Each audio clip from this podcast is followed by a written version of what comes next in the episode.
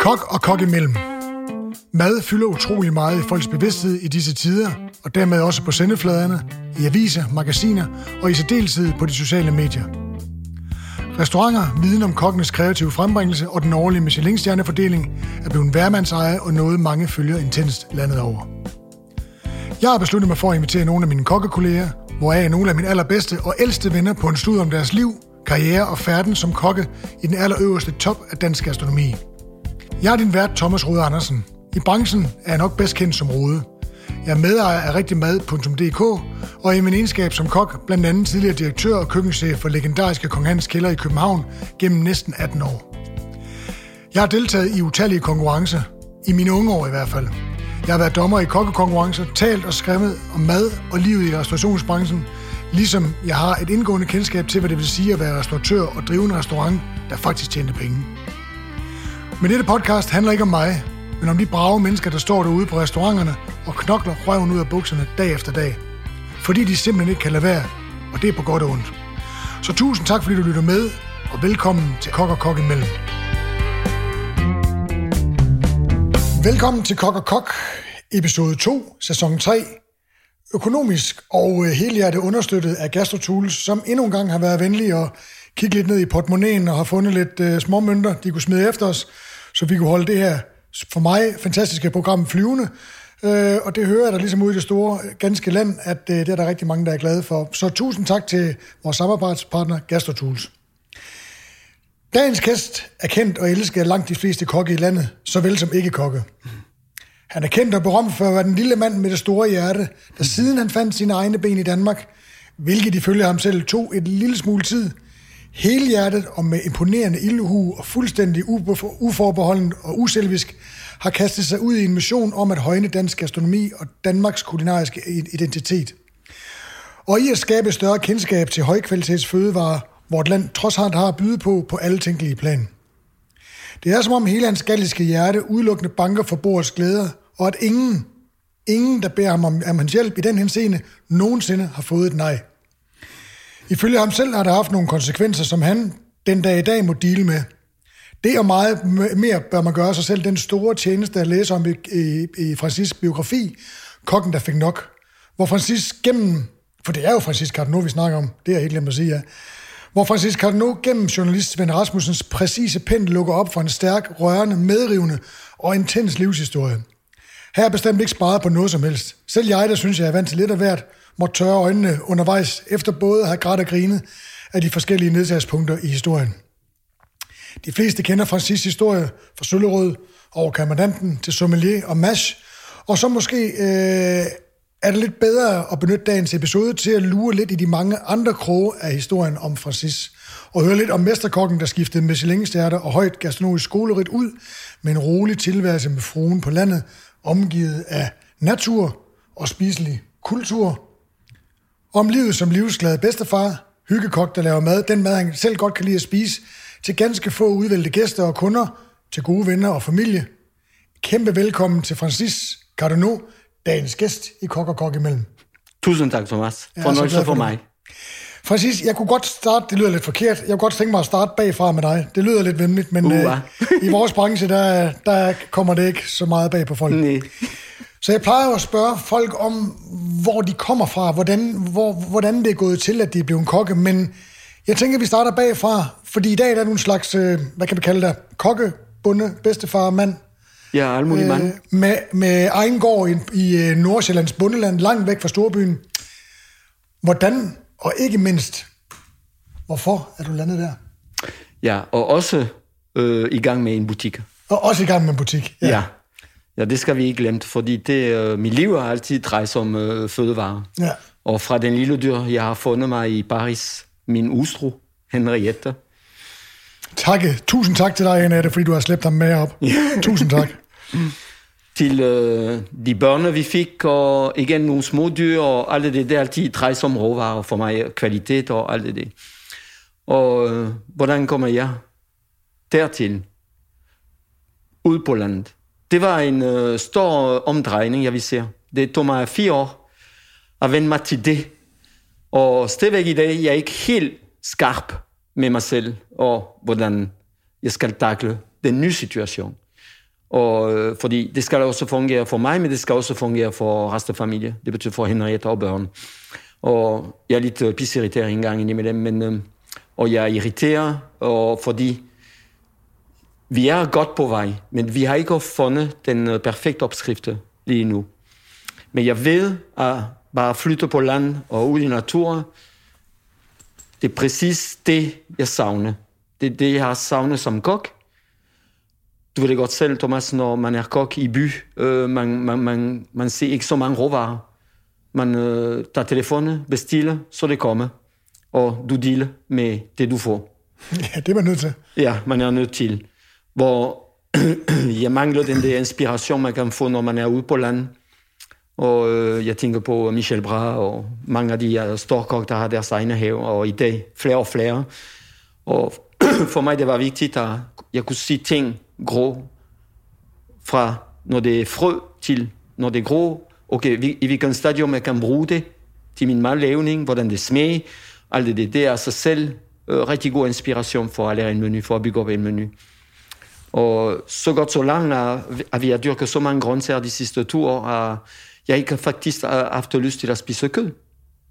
Og vi spiser kød selvfølgelig, fordi vi er ikke vegetar. Og det kommer vi aldrig til at være øh, vegetar. Fordi kød er også en del af landbrug, en del af den biodynamiske landbrug, hvordan man dyrker jord, og man har brug for dyr, man har brug for hinanden. Regenerativt landbrug. Fuldstændig. Og det er det, vi arbejder på, regenerative landbrug, øh, så vi genskaber derop i vores lille sted på... Øh, ja, nu siger, du, nu siger du lille sted, og det, det vil jeg godt øh, lige korrigere. Altså, du kan selv få lov til at fortælle det om, ellers kan du lade mig gøre det, fordi jeg har et lille sted med en lille have, som, er, som også er stor og drivhus og sådan noget. Men du har jo marker, og du har kæmpe store polytunneller, øh, nogle, hvad skal man sige, nogle, nogle øh, lidt mere intimistiske drivhus, som ikke er intimistiske, men, men du har jo et kæmpe setup på din dejlige, dejlige, Henriettes og din dejlige gård oppe, oppe ved Skævinge. Ja, og så de gamle kasser, hvor vi dyrker urter og lægeurter og, og almindelige urter, vi bruger til uh, hverdag til uh, madlavning og lidt salat og alt det. Så det bliver bedre og bedre. Ja, vi går ud fra om to år, vi er godt på plads. Hvor, hvor mange forskellige afgrøder, har, ved, du, ved du, hvor mange forskellige ting I dyrker? Det ved jeg ikke rigtigt, men uh, vi har over 80 forskelligt.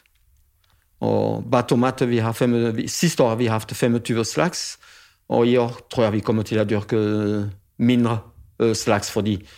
Udvalgt det bedste? Ja, vi har udvalgt det bedste allerede de sidste to år. Ja. Jeg kan huske, det første gang, jeg var oppe og besøgte dig på gården deroppe, der, der var du sådan lidt stresset over, og jeg kender det godt selv. Men lige pludselig så er der bare sindssygt mange ting i haven. Alting er modent, alting er vokset op og klart. Og hvor fanden skal man komme af med det? Fordi at du laver jo ikke så meget mad selv mere, at du kan nå at bruge alle de her, alle de her råvarer, du bruger. Hvad, hvad gør du ved dem? Nå, så jeg, jeg, jeg finder mig i den situation også, hvor jeg har lov Henriette og børn, at jeg vil uh, sætte mere tid til familie. Det er derfor, jeg, jeg kigger ud fra restaurationsbranchen. Og jeg tror, at øh, livet vil være lidt mere nemme, og så øh, vi vil dyrke stille og roligt øh, nogle grøntsager, og så jeg kunne tage det ind, og så tage en selskab ind imellem, hvor jeg kan, øh, jeg kan tage 12 personer hjem på en gang.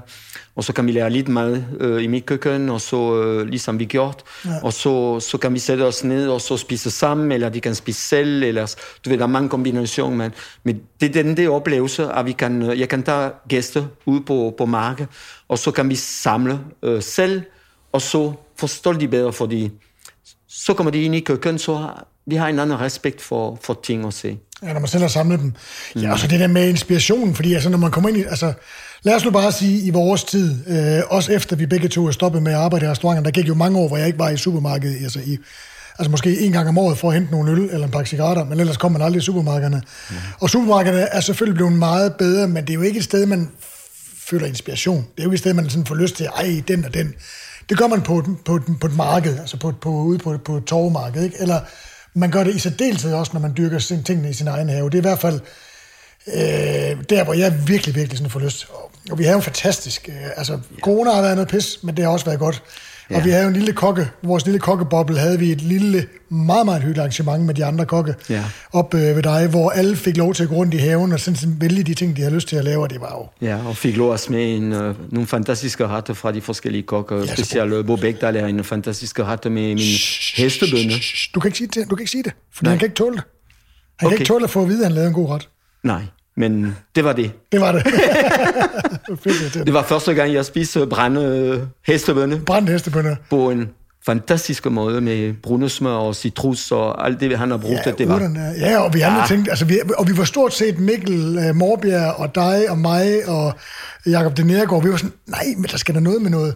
Der skal noget Bermonté eller, ja. eller, eller en hollandaise med et eller andet i. Ja. Og så er de noget, noget fedt til de der hestebønder, ikke? Det er skide på men, Men, er øh, men øh, du kan se i år, på grund af ham, så vi kommet til at dyrke os øh, dobbelt så mange øh, flere hestebønner, ja. og øh, forskellige hjerter også. Fordi jeg, jeg kommer fra faktisk øh, den land, hvor jeg kommer fra, Frankrig selvfølgelig, med den område, hvor jeg kommer fra. Det er bønne. Det er bønneområde. Ja. Der er mange forskellige typer bønner, vi, vi dyrker øh, dernede. Og, så det, for mig, det var at følge mig hjem, og så mere proteinfyldt øh, bælgefrugt, ja. man spiser. Som, Ja, så kan man sige, ærter og bønner er jo også super godt, som, det er jo jordforbedrende, kan man sige, og det binder Jo. masser af CO2 i jo, jorden. det er det, det, det bedste, man kan dyrke, og, og det vokser helt vildt godt også. Så, Men øh, nu har vi snakket om din gård der. Hvad var det, altså, hvilken situation stod du i, der fik dig til at tænke, jeg er simpelthen nødt til at komme ud af byen, jeg er nødt til at komme ud på landet. Hvad var det, du ville flygte af? Det ved vi jo begge to, det er ikke det rigtige ord. Øh, og alligevel var det måske en, altså vidste du med dig selv, der skal ske noget, hvis, hvis, hvis, hvis, hvis jeg skal ligesom have et fornuftigt alderdom. Men det, der sker faktisk, det, det øh, vi, først vi er meget impulsive i familie. Vi, når vi beslutter noget, vi tænker ikke så meget på det. Vi stiller ikke 100 spørgsmål, vi gør det bare. Og nogle gange det øh, kan være meget positivt, nogle gange det kan være en ulempe at være så impulsiv. Men når jeg stopper og øh, sagde til Henriette, okay, hvad gør vi nu? Fordi vi kan ikke bare blive her øh, i Hellerup, i vores lille øh, lejlighed, med, med 300 kvadratmeter haven, og vi har ændret og bygget op alt selv, det hele. Og øh, jeg ser, alle mennesker, vi bor sammen med, og der bor rundt omkring os, de er travlt, fordi de er unge, og så de er, de har et liv, hvor de står op tidligt om morgenen, og så øh, løber op og ned og trappe med børn og alt det der. Det, det kommer til at forstyrre os, fordi vi vil gerne have lidt mere fred. Og jeg synes, det var, det synes jeg, det var den øh, logiske, øh, bedste måde, at vi skulle ud på land. Vi, har, vi skal ikke være inde i bikuben. I bikuben, alle bier arbejder og, og larme, og de har alle sammen deres funktion. Ja. Men lige så snart de bliver for gamle eller eller andet, så går de ud og døde. Ja. Og vi skal ikke gå ud og døde. Jo, Ej, det skal vi på et eller andet tidspunkt, ja. men øh, ikke lige nu. Men jeg synes, at vi, vi var ikke en del af, af bikuben, bikuben øh, mere. Så vi skulle forlade øh, Bikuben. bikuben. Og Det er en sjov vinkel. ja, og så, okay, vi, hvis vi var vilde at spille golf og alt det, så ville vi have fundet en, en lille lejlighed i by. Men det passer ikke til vores temperament og til vores, øh, den måde, vi tænker. Vi skal kun bidrage til noget. Øh, vi skal kun bidrage til øh, os, til vores familie, til vores venner først. Men vi skal også kunne øh, prøve nogle andre ting. Og som kok, som kok, alt det, der har med fødevarer at gøre, interesserer mig. Derfor vi har en butik i dag også. I Det er Hillerød? I Hillerød, ja, hvor vi sælger alle mulige varer, og så vi gerne øh, vi prøver at samle de bedste franske varer med de bedste danske producent. Fordi min partner er dansk, men elsker Frankrig, og jeg franskmand og elsker Danmark. Så vi synes, at det var en god historie. en og så, historie. øh, ja, og så, øh, Jesper Larsen i øvrigt. ja, og, og, Også, også kaldet Sille Larsen. Ja, han er en dejlig mand. Ja. Og så min søn selvfølgelig. Ja. Fordi min søn er også, øh, han er værre end mig. Han tænker kun mad og spis og alt det. Så det var vigtigt at, at på den måde, far og søn, eller søn og far, så vi arbejdede sammen på en eller anden måde, og fordi vi har det samme interesse. Han er også der for at, at dæmpe og for at styre mig. Hvis vi forestiller sig en lille vilde hest, øh, En lille pyrenæ, vildhest for pyrenæerne. Ja, en lille bitte fra Pyrenæ. Og så min søn faktisk, Victor, han, øh, min søn, han, han styrer mig på den måde. Så han, han er god til at fortælle, far, nu du går for langt. Eller pas på, hvad du siger, eller man taler ikke på den måde, alt det, det du ved. Jeg er ikke rigtig opdraget øh, øh, den der pædagogiske øh, øh, måde, som, som vi kan i Danmark. Jeg, jeg er lidt vildt stadigvæk, og øh, nogle gange, jeg, jeg kan være lidt hårdt øh, når man taler sammen, og, og det, er meget kategorisk, og, og det kan du spørge Henriette og sådan uh, utrolig meget om det.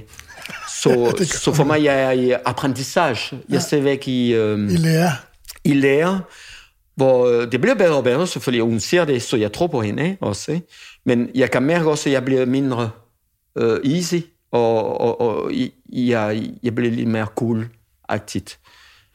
Fordi nu, nu tror jeg, at vi prøver at se, om vi kan køre hele historien baglæns ned igennem, mm-hmm. hvis du forstår, hvad jeg mener. Så, øhm, så, så, så, så, i mange år, det vil sige, I, I står der med jeres hus, I, I fundet ud af, I skal til at slappe af.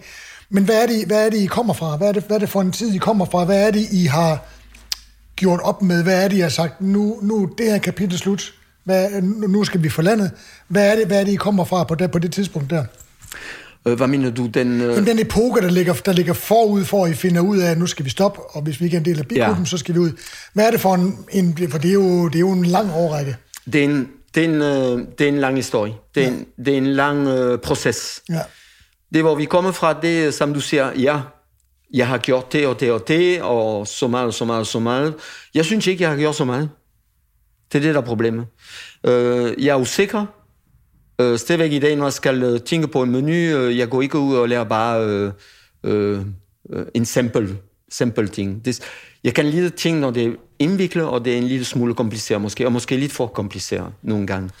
Men den periode, fra vi kommer til Danmark, op til vi stopper, øh, hvis det er den periode, vi snakker om, det har altid været i tvivl, og altid været øh, kompromis. Øh, det irriterer mig en lille bitte smule. Nu prøver jeg at leve med det, og at snakke meget med Henriette om, acceptere det, der skete. Fordi hvis jeg var i Frankrig i dag, jeg ville være død, ellers jeg ville være alkoholik, ellers jeg ville være, ja, jeg, jeg kan ikke se, hvor jeg ville være i Frankrig.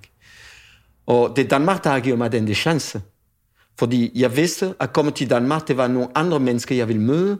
Nogle mennesker, der er en, en, en anden måde at tale, at snakke, at, at reagere sammen. Vi, vi taler altid, hver gang vi tager på ferie, uh, ligegyldigt hvor vi tager hende, mennesker smiler, og de er velkommen, og så, øh, øh, åh, franskmand, de er så øh, dejligt, fordi med uh, helt omne arme, og så det, det er ikke rigtigt. Fordi i baggrunden, det kan være, at de smiler, og de er venligt og alt det, men i baggrunden, du bliver ikke bare, øh, du bliver ikke bare øh, det kan være, at de kan lide dig i dag, og i morgen de kan ikke lide dig. Hvor i Danmark, mennesker er lidt mere reserveret, lidt mere, øh, ikke trist, men du er lidt mere naturligt, øh, den ekspression. Tilbageholdende lidt. Øh, ja, tilbageholdende måske. Ja, eller, reserveret. Men, jo, men hvis du skraber lidt, hvis du angriber dem, som jeg altid sagt, hvis du angriber danskere, for fanden de har en kæmpe hjerte. De åbner deres hjerte, og så kan du få fuldstændig, hvad du har lyst. Og plus kan du stole på, det er meget, øh, en franskmand, jeg mener, du skal øh, kende dem øh, længe nok, så du kan stole 100% på. En dansker, hvis du lærer en aftale, det er en aftale. De kommer til tid, og, og aftale bliver øh, øh, overholdt. Og det kan jeg rigtig godt lide. Fordi det betyder, at man kan ikke bare kaste ting op og sige, åh, oh, shit, der har jeg sagt det, og det var ikke det, jeg mente. Nej, så du er nødt til at komme tilbage og så kigge hinanden øh, i øjnene med den, du har talt med, og så fortælle, ved du hvad, jeg har en, øh, en bullet der, jeg har en fejl, og det er ikke sådan, jeg mener, det er sådan og sådan. Så okay. Fordi det bliver accepteret. Der, der er stille og roligt. Man bliver ikke slå, øh, hvis du laver no, nogle fejl i Danmark. Det gør man i Frankrig. Og det er den, den der forandring, jeg kunne mærke allerede, når jeg arbejdede i Paris på den danske huse, hvor jeg allerede på den tidspunkt i 80'erne, i start af 80'erne, var i kontakt med danskere, svensker og nordmænd. Der var, det var de eneste mennesker, vi arbejdede i køkken. Okay, så du kunne simpelthen mærke, at der var en anden... Øh, altså den måde, du, øh, du øh, agerede og reagerede på samarbejde med dem, var faktisk en, en, en... Det var nogle andre mennesker, en anden mentalitet, end dem, du havde arbejdet sammen med i de franske køkkener. Fuldstændig. Wow. Danske hus i Paris, med den personale, der var fra Skandinavien, gjort om mine øjne. Jeg åbnede øjnene og sagde, wow, er det sådan, de er alle sammen øh, i Skandinavien? det er værd til at prøve. Det er det, jeg tænker. Det er vildt nok. Ja. Og øh, jeg vidste ikke, at jeg ville møde Henriette på den tidspunkt, og jeg ville rejse til Danmark, fordi jeg var en gankre i skole, så øh, jeg var rigtig dårlig til sprog, og jeg taler kun fransk. Og så øh, den dag, jeg sagt op fra Danske Huset, fordi efter ni år, synes jeg, det var nok, og jeg kunne ikke øh, bidrage mere, fordi vi, jeg var uenig med øh, bestyrelse, eller den chef, der driver huset, fordi vi tabte pust, fordi øh, vi kunne ikke få øh, to stjerner Michelin. Vi var så tæt at få to stjerner Michelin. Vi fik at vide fra Michelin Guide. Ikke fordi jeg løb efter stjerner, men det er fordi, jeg arbejder ikke for mig selv for at sige, wow, jeg har været øh, souschef på Copenhagen i Paris og fik to stjerner Michelin. Det er ikke mig. Det, det, du, du, du er nødt til at få alles, alle at være enige med. Ja. Det er alt sammen, det er en teamwork. Ja. Det er teamwork. Det er alt sammen, vi skal være enige.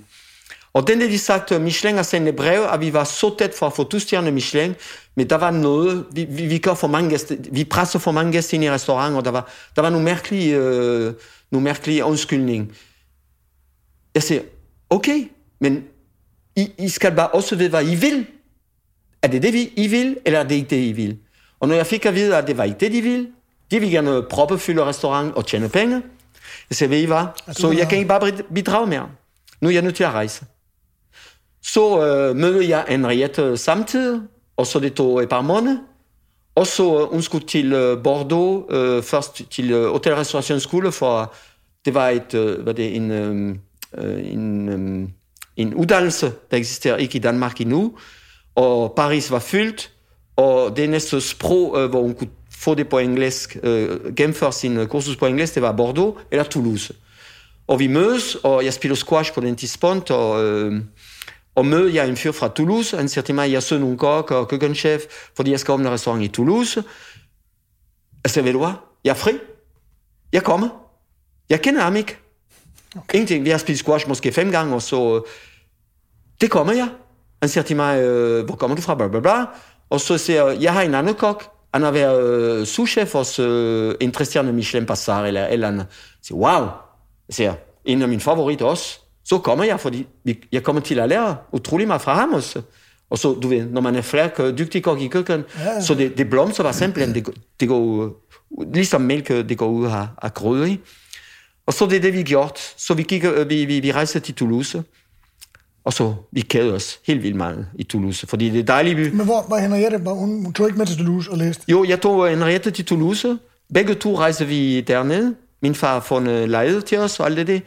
Og så Henriette kunne starte i skole, og så øh, restaurant om aftenen, så hvor hun kunne være øh, tjener.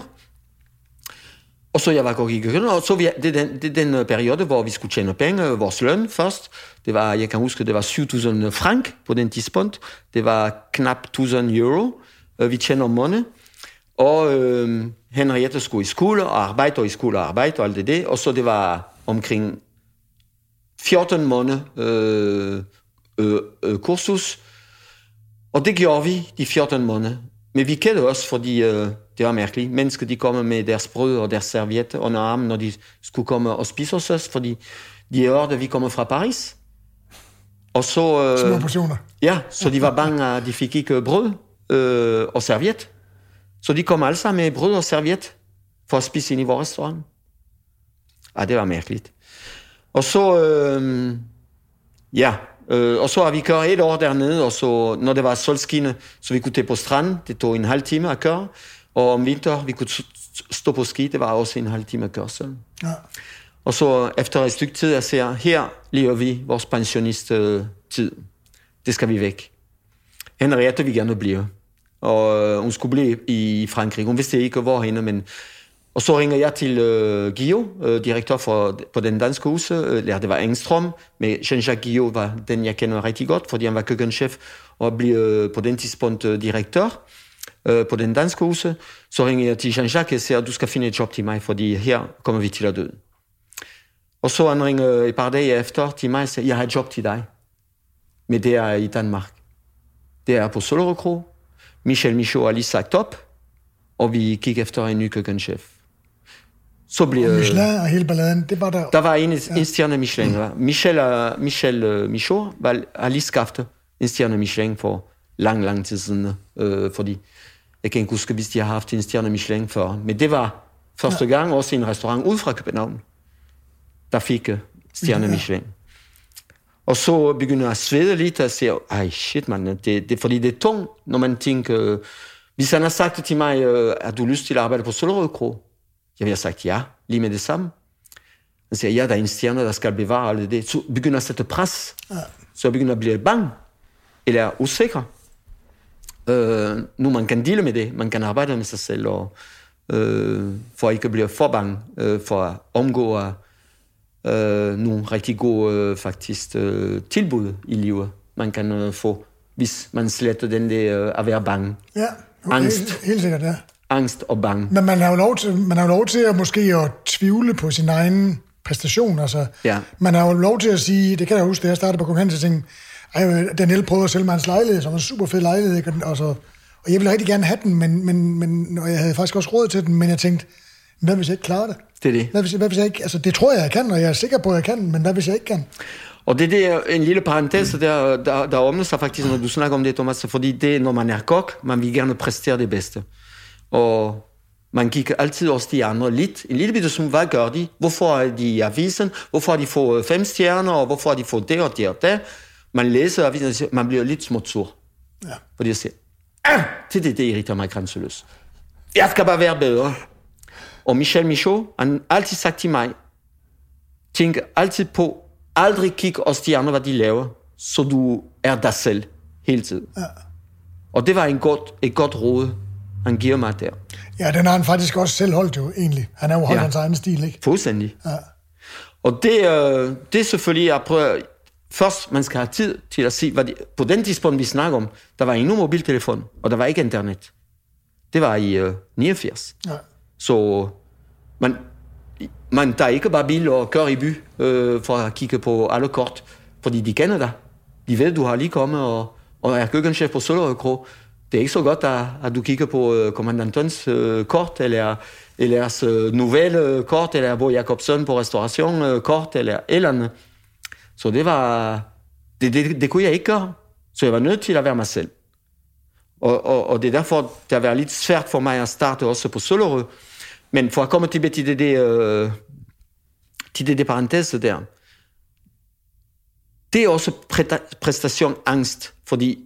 det, hvis du laver noget, hvis der er en, der laver noget, siger, for fanden, hvorfor jeg ikke tænkt selv på det? Hvorfor det er ikke mig, der, der har tænkt at gøre det? Men hvorfor? For at få omtale?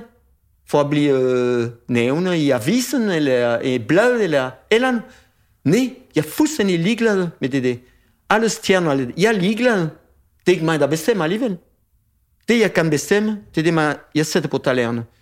Det er den måde, jeg kan arbejde i køkken. Men derfor kan man jo godt være i stedet, når man kommer ud og spiser på en god måde. Altså det, at man kommer og siger, ej, den her ret med slet var bræseret med snegle og persille, hvorfor fanden har jeg ikke, hvorfor, hvorfor tænkte jeg ikke på det? Det er jo mere, det, det er jo den der, det er jo rigtigt, det er jo ikke, det er jo ikke, for, det er jo ikke for claim of fame, man er irriteret over det. Det er bare det der, det er en fucking god idé, og den ligger lige til højre benet.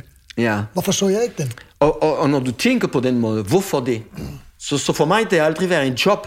Jeg har aldrig været det har aldrig været arbejde. Det er en livsstil. Så en livsstil, du kan få lov at være nørd og, og, og, og, og dyrke rigtig dyb i, i, hvad du laver. Fordi du gør det for din egen øh, glæde, ikke for andre. For de andre.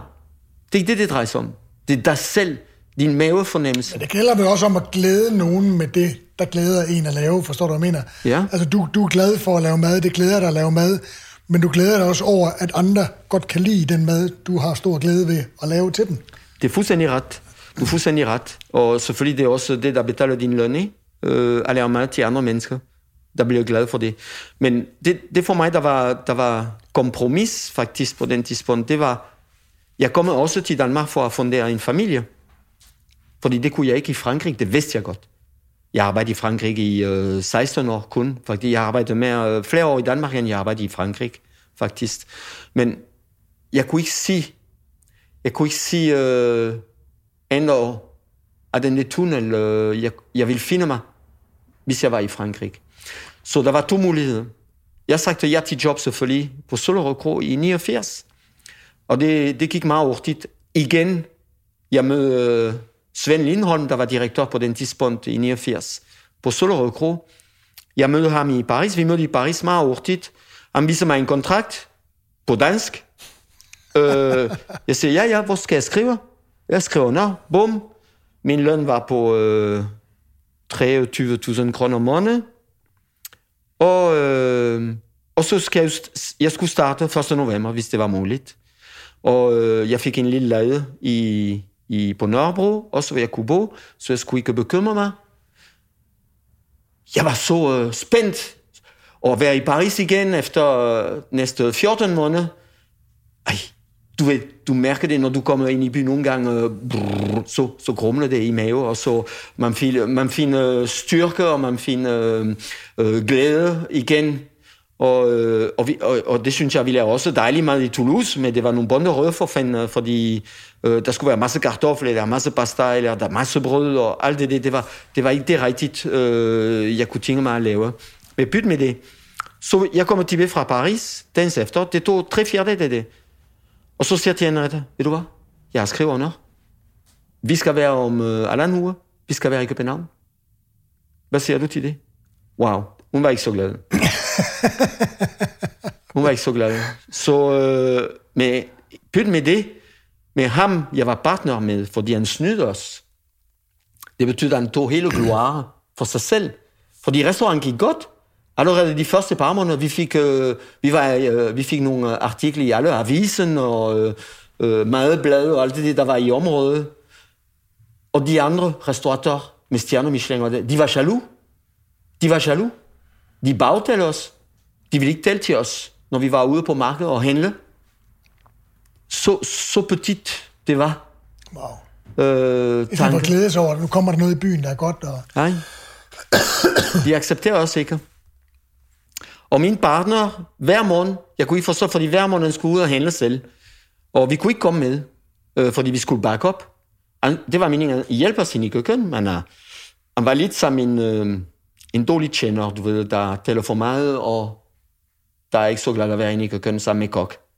Det var lidt den type. Han var glad for sig selv en lille smule, og øh, han var rigtig dygtig inde i restauranten, men det er fint nok. Man skulle hjælpe os også lidt i køkken, fordi vi var kun to kokke.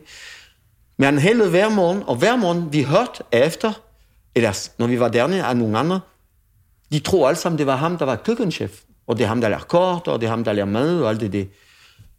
Vi bliver rigtig sur. Begge to. Min, min ven, der var kok, han rejste fra det til dag. Lige med det samme. Han rejste til Paris. Han kunne få job lige med det samme. Jeg mener, vi har haft en CV, hvor vi kunne ringe bare. Jeg kunne ringe til Taiwan og alt det der. Så jeg skal bruge en job nu. Bum og fik jeg det. Jeg var lidt mere blød, fordi jeg ville ikke... Det går meget ondt i hjertet også nogle gange, fordi man er ikke ansvarlig for følelser fra andre mennesker. Men for mig, det generer mig ikke. At han har gjort han har gjort. Hvis han kan få sin forhandling til at køre, det er også fint. Men på en eller anden måde, det er jeg ikke så glad for, at han har stjælet faktisk. Din respekt. Ja, han har stjålet vores respekt. Eller den respekt, der skulle have været jeres, ikke? Ja. Han har ikke taget det som en, uh, en teamwork. Han har taget det med, meget personligt og tror, han kunne løbe med det. Det kunne han ikke. Fordi så tog jeg Henriette, min kåbe, min kniv og min kokkejakke. Og så med min lille R5 blå, Renault R5 blå, det er ikke nogen reklame. Bum, så kører vi til uh, København. Og det var slut med Frankrig. Så var der København, og øh, jamen, øh, ja, jeg ved ikke, om vi skal tage det hele. Jo, det, det skal vi faktisk. Søllerød, du var du fra 89 og til... Jeg tror, det er 3 eller 94, hvor jeg har startet... Øh, jeg har haft et år, hvor jeg var lidt på Storkro i Fredensborg. Det er rigtigt, ja. Og det var også en kæmpe... Det var et kort periode, men for fanden, jeg mødte også Michael Møjberg, det er rigtigt, ham møder du der. Ja. Og Jesper. Og Jesper Voldskifter. Ja. Det mødte jeg også ham der. Ja. Og det var omdrejningspunkt af resten af mit liv som kok i Danmark. Ja, det var det faktisk. Det var det. Så, for, men, men, men, så du stopper på Søllerød og tog på Storkro? Ja, det gjorde man det gjort, jo. Jeg var tre måneder eller fire måneder på Top of Town, der skulle genåbne efter Morten Jul Ja. Andersen.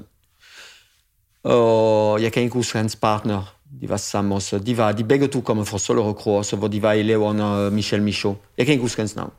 Men vi skulle over, over til uh, restaurant uh, Top of Town på top af SAS Royal. Men hvorfor, hvad, hvad, hvad var der galt med Søllerød? Var, der, var der ballade, eller var det... Ja, der var lidt ballade på Okay. Sollerød. Øh, på Sollerød, der var også igen... Øh, fordi det, det er rigtigt. Som jeg ser igen, jeg er impulsiv. Så jeg tænker ikke så meget på ting. Og jeg er ligeglad, hvor jeg finder mig. Og det kan være, at jeg kunne være måske stadigvæk i dag på Sollerød Kro. Men der var nogle mennesker, jeg var, vi har ikke faldet godt ned sammen øh, for at arbejde. For at arbejde sammen. Der var en ny direktør, der var kommet, og alt det der, og han var sød og rar og fin nok, men det gik ikke rigtigt. Men jeg vil sige, jeg, jeg kaster ikke sten hos nogen andre i dag. Fordi i dag, jeg kan tænke på dansk.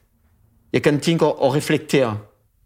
Det betyder på den tidspunkt, i denne periode, jeg var ikke så god til dansk, jeg var ikke så god til sprog, jeg kunne ikke forstå rigtigt, hvad der bliver sagt, og hvordan jeg, skulle, hvordan kan- kunne jeg reflektere. I, I, jeg har haft det meget svært at fortælle min kok, hvad de skulle sætte på talerne, hvad de skulle indkøbe til, øh, til øh, at fylde kølerum. Det, det, det var meget besværligt for mig. Jeg brugte utrolig meget energi til det. Så øh, jeg har aldrig tænkt på, øh, hvordan jeg skædede mennesker, ellers hvordan jeg skulle prøve at forstå, hvad de siger, og, hvordan, og, og prøve at forstå, hvordan de var. Det har jeg aldrig prøvet at forstå det. Det kom meget sent. Og, øh, og jeg tror, det er kommet de sidste fire år. Ej, det passer ikke. Måske lidt Ej, det, det, det tror jeg, det kender dit, uh, dit renommé godt nok til. Det, altså, det, det har jo også været på... Ellers, ellers skulle du jo ikke være så mange år på sommelier og alt det andet, der kom senere, ikke? Altså, så du, Ja, men jeg var kredsen, kredsen også lidt. Jeg har været kredsen med min partner, og, og øh, det er en lang historie også igen. Jeg kommer, vi kan, tror, vi kan øh, tale en lille bitte smule om det, fordi øh, Ja, fordi vi snakker jo stadigvæk om, hvad det var, du flyttede væk fra, da du flyttede til Skævinge. Det er jo det. ja, Vi prøver at tage historien baglæns. ja, ja, men for at komme tilbage til Solrød Kro, der skete af de mennesker, der, der, der skulle styre stedet, og det var en del af min skyld selvfølgelig, fordi jeg kunne have taget selv over. Ligesom øh, efter mig, der kom øh, Paul Cunningham, og tror jeg, det var lige efter mig. Kasper. Kasper måske? Paul. En, eller, var det ikke Paul først? Jeg tror, det var Paul Nej, nej, Jan Petersen, var der ikke der? og Jan Petersen. Ja. Der kommer faktisk Jan Petersen for at være direktør på Solrød. Han ansætter Paul Cunningham. Jeg tror, det var den kombination. Ja, du ved, min gamle hjerne. Min gamle, øh, hvad er det, øh, harddisk, er fuldstændig ridset. Øh, men jeg tror, det er sådan, det skete. Pyt med det. Men hvorfor har jeg ikke sat mig ned med den nye direktør og den øh, restaurantchef og alt det og okay, guys, hvad gør vi? Øh, jeg, så, jeg kunne have sagt min utilfredshed. Hvorfor jeg var utilfreds. Og jeg kunne have sagt øh, til øh, Susanne Tønnesen, fordi mor var lige død, øh, og det er Susanne, der, der i baggrunden driver også Solrød på den tidspunkt. Jeg kunne sagt til Susanne, du hvad, Susanne, skal vi bare sidde ned og spise lidt sammen, og så snakke om, hvad er fremtiden for Solrød hvordan jeg tænker, hvad du tænker, hvor kan vi mødes, hvad kan jeg få ind til at hjælpe mig, til at drive øh, Solrød Og så kunne jeg fortsætte nogle år. Men pyt med det. Det sker er sket, og så øh, Solrød Kro stopper der. Og jeg bliver hønt faktisk fra advokat fra øh, Solrød Kro, der kommer og spiser hver weekend, øh, alt det der. Han spurgte mig, hvis jeg var interesseret til at arbejde på Storkro i Fredensborg. Fordi det var en af hans venner, Hans Basser, mm. meget berømt uh, mand, kæmpe respekt for ham. Han har været øh, mange år i uh, USA og drevet nogle kæmpe uh, restaurant, uh, hvad det, hotel, restaurantkæder. Rigtig, rigtig dygtig. Og han kommer fra USA med alle sin baggrund og, og prøver at få uh, Storkro Fredensborg til at shine fuldstændig, som hvis det var uh, en relais chateau tradition kvalitet uh, go home. Ja, Okay. Altid. Det var det. Der var storplan, han, øh, der var limousinservice, der var alt, hvad ellers skulle renovere. Vi skulle renovere restaurant, og så Og den team i Køkken, det var en af de bedste team, jeg nogensinde har haft. Det var, øh, der var Michael Morberg, der var Micho øh, søn, ja. Christoffe, Christoffe Michaud, der var to pisdygtige piger øh, sammen med mig, og så, jeg kan ikke huske de andre. Og sammen, vi var rigtig travlt. Der var så travlt, at du kender Storkro fra en sport, der, der er kæmpe øh, arealer med græsplanter, og der er en lille terrasse, bagterrasse, bærrestaurant, hvor vi kan grill aften der, og vi kan frokost, øh, piknik, fordi der var ikke plads i restaurant, og, og, og vi kan selskablokale fyldt på den tidspunkt, der var øh, nogen, der lavede tøj, der var nogen kendt, kendt øh, danske tøjfirma. Ja. Jeg kan ikke huske. Brandt. Nej. Fordi Erik Brandt på den tidspunkt var også med ejer af Storkro, og øh, Ole Abilgaard, og Huste Stig Andersen. Og, der, var lidt, øh, der var lidt penge. Ja, der var penge, så, øh, og, Huste Stig Andersen på den, han, han er desværre død i dag.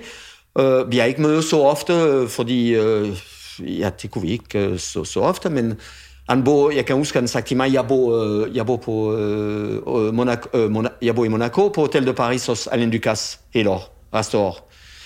Og jeg kunne tænke mig øh, på et eller andet tidspunkt, at Storkro øh, ligner lidt Hotel de Paris i Monaco. Jeg siger, men ved du hvad?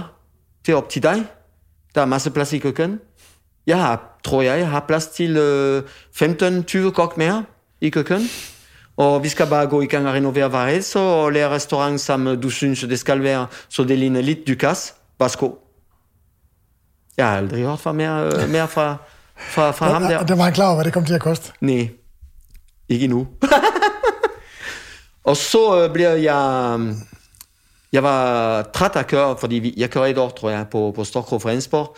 Mødte jeg Jesper faktisk, og med Jesper, med Jesper boldskifte, øh, var øh, tjener der, og så øh, vi faldt godt sammen, rigtig godt sammen faktisk, og, og vi, vi, hver weekend laver vi meget sammen, og drikker nogle gode vin, og han var allerede rigtig dygtig med vin, og, og øh, vi kunne rigtig godt sammen. Og så vi, vi, det var en lille madklub, aktivt, hvor øh, Jan Restov fra Solrøkors var en gang okay. imellem, og så øh, jeg kan ikke huske alle, det, hvis du interviewer ham på et eller andet tidspunkt, det skal du spørge ham, fordi jeg er meget blank, fordi det er igen, du skal tænke, at jeg har lige et liv på en TGV, en lille bitte smule.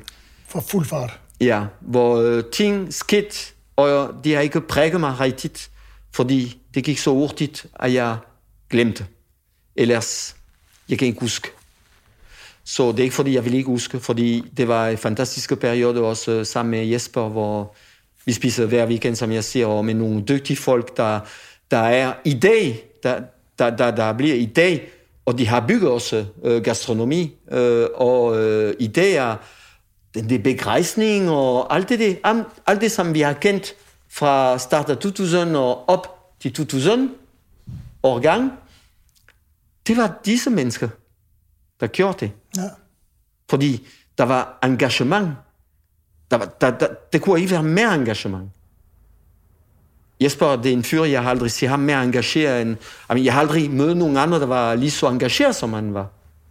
Det, var, det er nu stadigvæk. Han er jo og det er, ja, ja, ja, ja, det er helt vildt. Og Jan, øh, Jan Restoff for fanden og, også. Og øh, der var, hvem der var, der var Lars Bring, der var øh, fantastiske fyr også på restaurationen, der var øh, vintjener også, ældre, ældre mand. Ja. Øh, Monberg. Mon, Monberg, ja. Øh, Monberg, øh, Nils. Monberg. Nils Monberg. Ja. Og fandt man, det var den dygtigste på den tidspunkt øh, om blindsmænding og alt det der. Ja. Du kunne få ham til at drikke hvad som helst, han kunne fortælle dig, hvor det kommer fra. Men det var, det var, det var, det var, det var Storkro. Det var Storkro. Og det er det, hvor jeg lærer at kende selvfølgelig Michael. Han var lige kommet tilbage fra uh, Giancarlo Berlini fra Tustiano Michelin fra Italien. Og det har vi snakket sammen, og jeg vidste, at han skulle komme tilbage. Jeg sagde, lige så snart du kommer tilbage, bum, det kan du spørge ham næste gang du møder ham. Uh, ved ikke rigtig præcis, hvordan det, det var vigtigt for mig, at Michael var en ja. del af teamet. Og fra den dag, han startede på Storkro, så har vi følget hinanden hele tiden. Og stadigvæk i dag. Ja. Ja, det er meget sjovt. Så der røg du så, så røg du på, altså var der top, top of town, eller kommer det kommandanten? Top of Town behøver vi måske ikke så meget snart Det var om. Top of Town øh, ja, før eller efter, det kan jeg ikke huske, men det var i kort periode. Ja. Men det var også en sjov periode, fordi jeg sammensætter faktisk selv nu på den tid team i en i køkken, og i samarbejde med restaurantchef, det er en søde pige, jeg kan ikke huske, hvad hun hed, bygge sammen en team. Det var måske den første, første gang for mig, hvor jeg var en del af, der skulle bygge hele team til at drive en skibe restaurant, Ja. Top of Town. Og det var, alt var parat. Der var kort, vi havde prøveret og øh, alt det. Og når vi skulle åbne, vi kunne ikke åbne alligevel, fordi der var vand fra køkkenet, der løb ned i, og påvirkede 10 værelser faktisk. Neoner. Og for, for hotelrestaurant, for, for direktør, øh, der var tysker på den tidspunkt, det var vigtigt for ham at renovere de 10 værelser, end at åbne restaurant. Så penge bliver brugt til at renovere 10 værelser i stedet. Og så han fyrer hele personalet, undtagen mig. Han sagde, Francis, dig vil vi gerne bevare. Øh, be, beholde. Nej. Og sådan som du kender mig, jeg gode venner med alle sammen på hotellet. Jeg kender alle sammen. Øh, og øh, specielt den øh, køkkenchef, der var nede i kantine, eller i selskabsafdelingen. Ældre mand, pisdygtig, rigtig dygtig. Han har rejst rundt i hele verden. Han, han kunne vise mig alt om alle mulige øh, slags køkken. Men han var rigtig dygtig til vakuum, sous vide Mad. Det var den dygtigste sted i Skandinavien. Alle, jeg kan huske alle køkkenchef fra Belgium, Tyskland, England, alt det der, hvor SAS var, de kom til kursus i København og sammen for at lære, hvordan man driver Sels- kæmpe, kæmpe selskab, 2025 mennesker, med få kok i, og elever i køkken. Jeg kan huske i weekend, nogle gange vi kører 1500 mennesker. Vi var fire i køkken. Altså. Alt, hele ugen blev brugt til at tilberede ting. Sætte, jeg kan huske, der var fisk, var tilberedt, var sætte på talerne med ris og ret. Der var sås ved siden af med, tyk, tyk, tyk, tyk, tyk, med træk og alt det der. Og så der var det det øh, ovn, som vi kender i dag, hvor du kunne justere droppevand og weekendtemperatur og alt det der. Så det hele var tilberedt perfekt, talerne var varme, man tog øh, use af, og så der var 35 tjener, der ventede, og tog alle talerne og kør, og så der var en kokkeleve, der tsk, tsk, tsk, tsk, tsk, tsk, tsk, og hælde sauce på talerne. Varm sauce, perfekt anrettet. Fuldstændig. Men jeg synes ikke, det var mit liv, så det næste godt, og der stadigvæk eksisterer i dag, jeg fik dem til at købe ismaskiner. Fordi jeg var træt af, at købe denne carte d'or øh, UA. Skal aldrig købe det. Men carte d'or, det er det, de købte for at gøre dessert øh, på hele SAS. Jeg siger, nu må I holde op. Der er en fryseskab nede i kælder, der er lige så stor som øh, parking på, hvad det er kunstnytår der Ja. og den er fyldt med ligegyldige ting. Med nogle vakuumposer, fyldt med vand. Det, alle de fong, de lærer, de tror, de lærer fong på den tidspunkt, fordi det var vand, der, var, der blev kogt op, og sat i vakuumpos på 3 kilo, og så ned i fryser. Og de brugte en formue for at drive den i fryseskabet, der var fyldt med poser. Det var det. vand. Jeg siger, nu skal vi lære is. Så køber vi frugt. Hver gang der var en bondemand med øh, dårlige jordbær, så køber vi 50 kasse jordbær, lære puré, lære sorbet. Fordi den der, var, den der ismaskine, det kun de, der skaffede det til mig. Og det var en øh, ismaskine, hvor vi kunne køre øh, 25 liter ad gang. Jesus. Ja, den er var, det var helt vildt. Det, det, det var helt vildt. Så de har det stadigvæk, tror jeg. Tjente de penge på? Tjente, altså, tjente de penge på at lave det, eller var det for dyrt at stå og lave det, eller hvad? Jeg tror ikke, de har tjent penge. Men de har stadigvæk øh, ismaskinen. Ja. Og så, så fik jeg øh, en opringning, og øh, hvem det var, der ringede til mig, hjem faktisk, fordi der var ikke mobiltelefon stadigvæk på den tidspunkt. Det er Lars Nielsen, øh, direktør fra kommandanten. Der ringte til mig og tilbudte mig en øh, kop kaffe på Hotel Angleterre. Så sagde jeg ja, og så en talte kun til mig, og så øh, er jeg rigtig forstået. Jeg fortæller på engelsk, fordi på den tidspunkt har jeg lært lidt øh, den der sprog, som vi har haft på Solo Det var lidt engelsk, lidt dansk og lidt fransk. Det kunne også, der kunne forstå hinanden, øh, team. Og øh, så, så han siger, jeg kommer til at tale øh, kun dansk til dig. Okay, det ser vi. Så møder vi til en kop kaffe, hvor jeg møder øh, Jens Verne, Der var på den tidspunkt øh, den nye ejer fra øh, kommandanten og hele bygningen. Og Jan Verne, sin søn, og Lars Nielsen, direktør, og mig. Og drikker vi en kop kaffe, og så de solgte bare kommandanten til mig. Og jeg vidste, jeg vidste allerede på den tidspunkt, hvad, hvad det var, kommandanten. For mig, det var en perle. Det var en, en smukke, smykke Meget, boks. Meget, meget smuk. Det var internationalt smukke restaurant Ja, det var, det var i hele verden. Jeg mener, vi skulle... Designet af Tage Andersen, ikke? Ja, designer vores dejlige T. Andersen, også en fantastisk sjæl, ukendt. Øh, lidt ukendt i, i stadigvæk i Danmark, men øh, det er en af de største kunstnere, vi har, øh, designer og, med genbrugs. Jeg tror, det er ham først, der er kommet til øh, at genbruge ting Ja. spiseligt og ikke spiseligt. Fordi han var rigtig god til at, når vi snakkede sammen, til at sammensætte nogle ret. Jeg sagde, nej, jeg skal ikke have nye. Jeg skal bare, hvad har du? Hvad kan vi lære? Jeg kan tage et flot billede. Alle billeder, du kan se, uh, madbilleder og alt det, det, der er i T. Andersens bøger, det, uh, det er mit. Så det var, synes jeg, kommandanten fantastiske periode for mig. Og der var du så i, hvor, hvor meget var det der sammenlagt?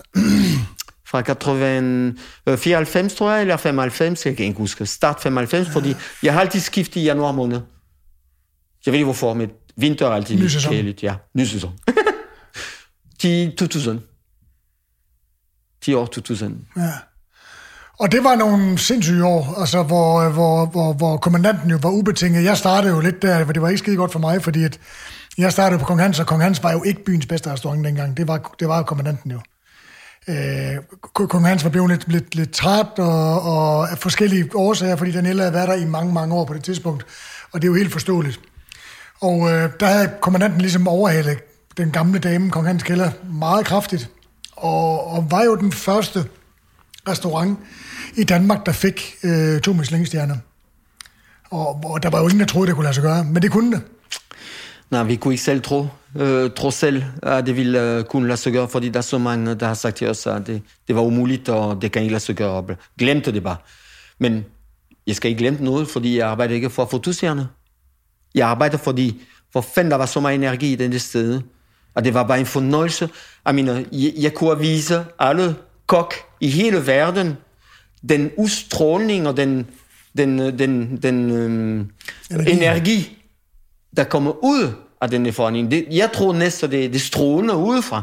Ja. Så godt var det. Men hvad var det, hvad var det der gjorde, tror du? Altså, hvad var det, hvad var det ved jeres produkt? Var det, var det energien, der, der gav jer to stjerner? Det er simpelthen energi. Jeg har aldrig haft det så godt i køkken øh, som kommandanten med den team, der var. For mig, det var hele team. Tjener, Lars, øh, kok, opvasker. Det var så godt. Der var så, for, så god forståelse for, hvad vi laver. Så god forståelse på, hvor vi skulle henne.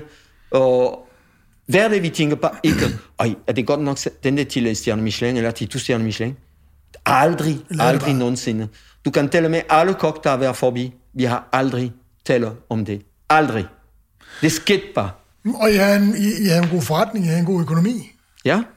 I modsætning til Hans, som jo var lidt mere, lidt, lidt dyrere og lidt tungere at drive, ikke? Altså, men det var, et, det, det var en fantastisk tid. Det var det. Og så plus, øh, vi var lidt... Øh, ulempe var nede i kælder, der var nogle øh, blåskimmelsvampe. Der var, øh, og det var irriterende, fordi det kommer jævnligt. Det kommer hver halvanden måned, to måneder. Og så vi var nødt til at lukke ned, fordi skimmelsvampe, vi kunne ikke gøre så meget. En øh, stor renovering, fordi det vækker simpelthen der sure vand øh, nedefra. Og så hver halvanden måned, jeg kan huske, øh, Lars han gik ud og hentede øh, kernemælk. Kernemælk, økologisk kernemælk.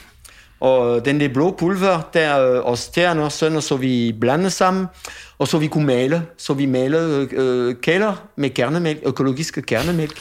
Og blå, Og, og blå pulver øh, for at bevare øh, de traditionelle måde at, at renovere ting. Ikke? Og så kunne vi bruge øh, kælder igen i bare tre uger eller fire uger. Så vi har tjent penge faktisk med rigtigt øh, første salg, ja. hvor der var plads til 25 gæst. Men I hævede pengene. Mm. På et eller andet tidspunkt, så var det ikke så sjovt længere på kommandanten. Ja, det står i din bog, jeg synes faktisk, man skal... Fordi da jeg læste bogen, jeg har jo kendt dig i mange, mange år. Jeg har også, jeg er også kendt til noget af historien, men det er jo en... Det er jo en lidt trist historie til sidst, altså, hvor du blev meget, meget træt af, af tingene og blev stresset. Og jeg, og jeg synes rent faktisk, altså vi kunne godt snakke om det her, men jeg vil hellere snakke om noget, der er lidt sjovt, for det var ikke nogen særlig sjov periode for Francis nu, og de folk, der var omkring ham. Øh, og jeg synes, du beskriver det, der er Svend beskriver det fantastisk i bogen, og jeg blev, sådan, jeg blev, jeg blev meget klogere på den tid efterfølgende, fordi det var det, var det uh, kan, du, kan du beskrive det ganske kort? Jeg synes ikke, vi skal sidde og bruge lang tid Nej, på det. vi skal ikke bruge lang tid, men øh, jeg har altid været i tvivl, som jeg ser, eller mindst. Øh, der var den dilemma, hvor jeg kom til Danmark for at have en familie, men også for at være kok. Og det lykkedes at være kok, men min familie også vejer lidt. Det var lidt tung, fordi jeg, jeg kunne ikke være hjemme. Jeg kunne ikke passe børn. Det er en ret, der har opdraget begge børn. Så jeg kunne ikke være hjemme. Og den dilemma der, man, man er nødt til at dele med det. Og det er mig, der skal dele med det. Jeg, jeg, øh, det, er svært at, det er svært at acceptere nogle gange, men man er nødt til at sætte sin kraft eller sin energi et eller andet sted. Og igen, impulsiv som jeg er, der er altid restaurant, fordi det var min droge, det var min narkomani. Ja. Det var det restaurant, der trækker. Og øh, desværre. Og det, det, jeg spiller måske en lille rolle der, den måde, jeg tænker, og den måde, jeg har reflekteret. Fordi jeg tror altid, det er det, jeg ser til mig selv. Jeg ser ikke til, til andre, og jeg har sagt til andre det fordi jeg kunne være en bedre far, men måske ikke skaffe nogle stjerner Michelin. Men jeg kunne være måske en bedre kok, fordi jeg kunne have noget meget mere. Jeg har altid været, jeg har altid siddet mellem to stole og har aldrig øh, været god til at beslutte mig, hvad jeg vil gerne have. Ja, det, det, kan jo have en, det, kan jo, det kan jo koste dyrt. Det kan jo være en, en, ja. en dyr... Der kan man sige, at jeg fik lidt af det hele. Ja. Jeg fik lidt af det hele, og heldigvis, det er dejligt, at vi, at vi kunne vise Danmark, at det var muligt at, at lære to stjerner Michelin, og have haft så mange dygtige kok uh, inde i køkken, og, og at være så dum at smide nogle rigtig gode nogen ud. det er svært. Men øh, jeg var ikke øh, pædagog, jeg var ikke øh, psykolog, jeg var bare kok og fransk. Og så mm, det, det er det, der skete. Men kommandanten har været overbaring, der, har der er øjne til, øh, til Danmark, at det kunne lade sig gøre.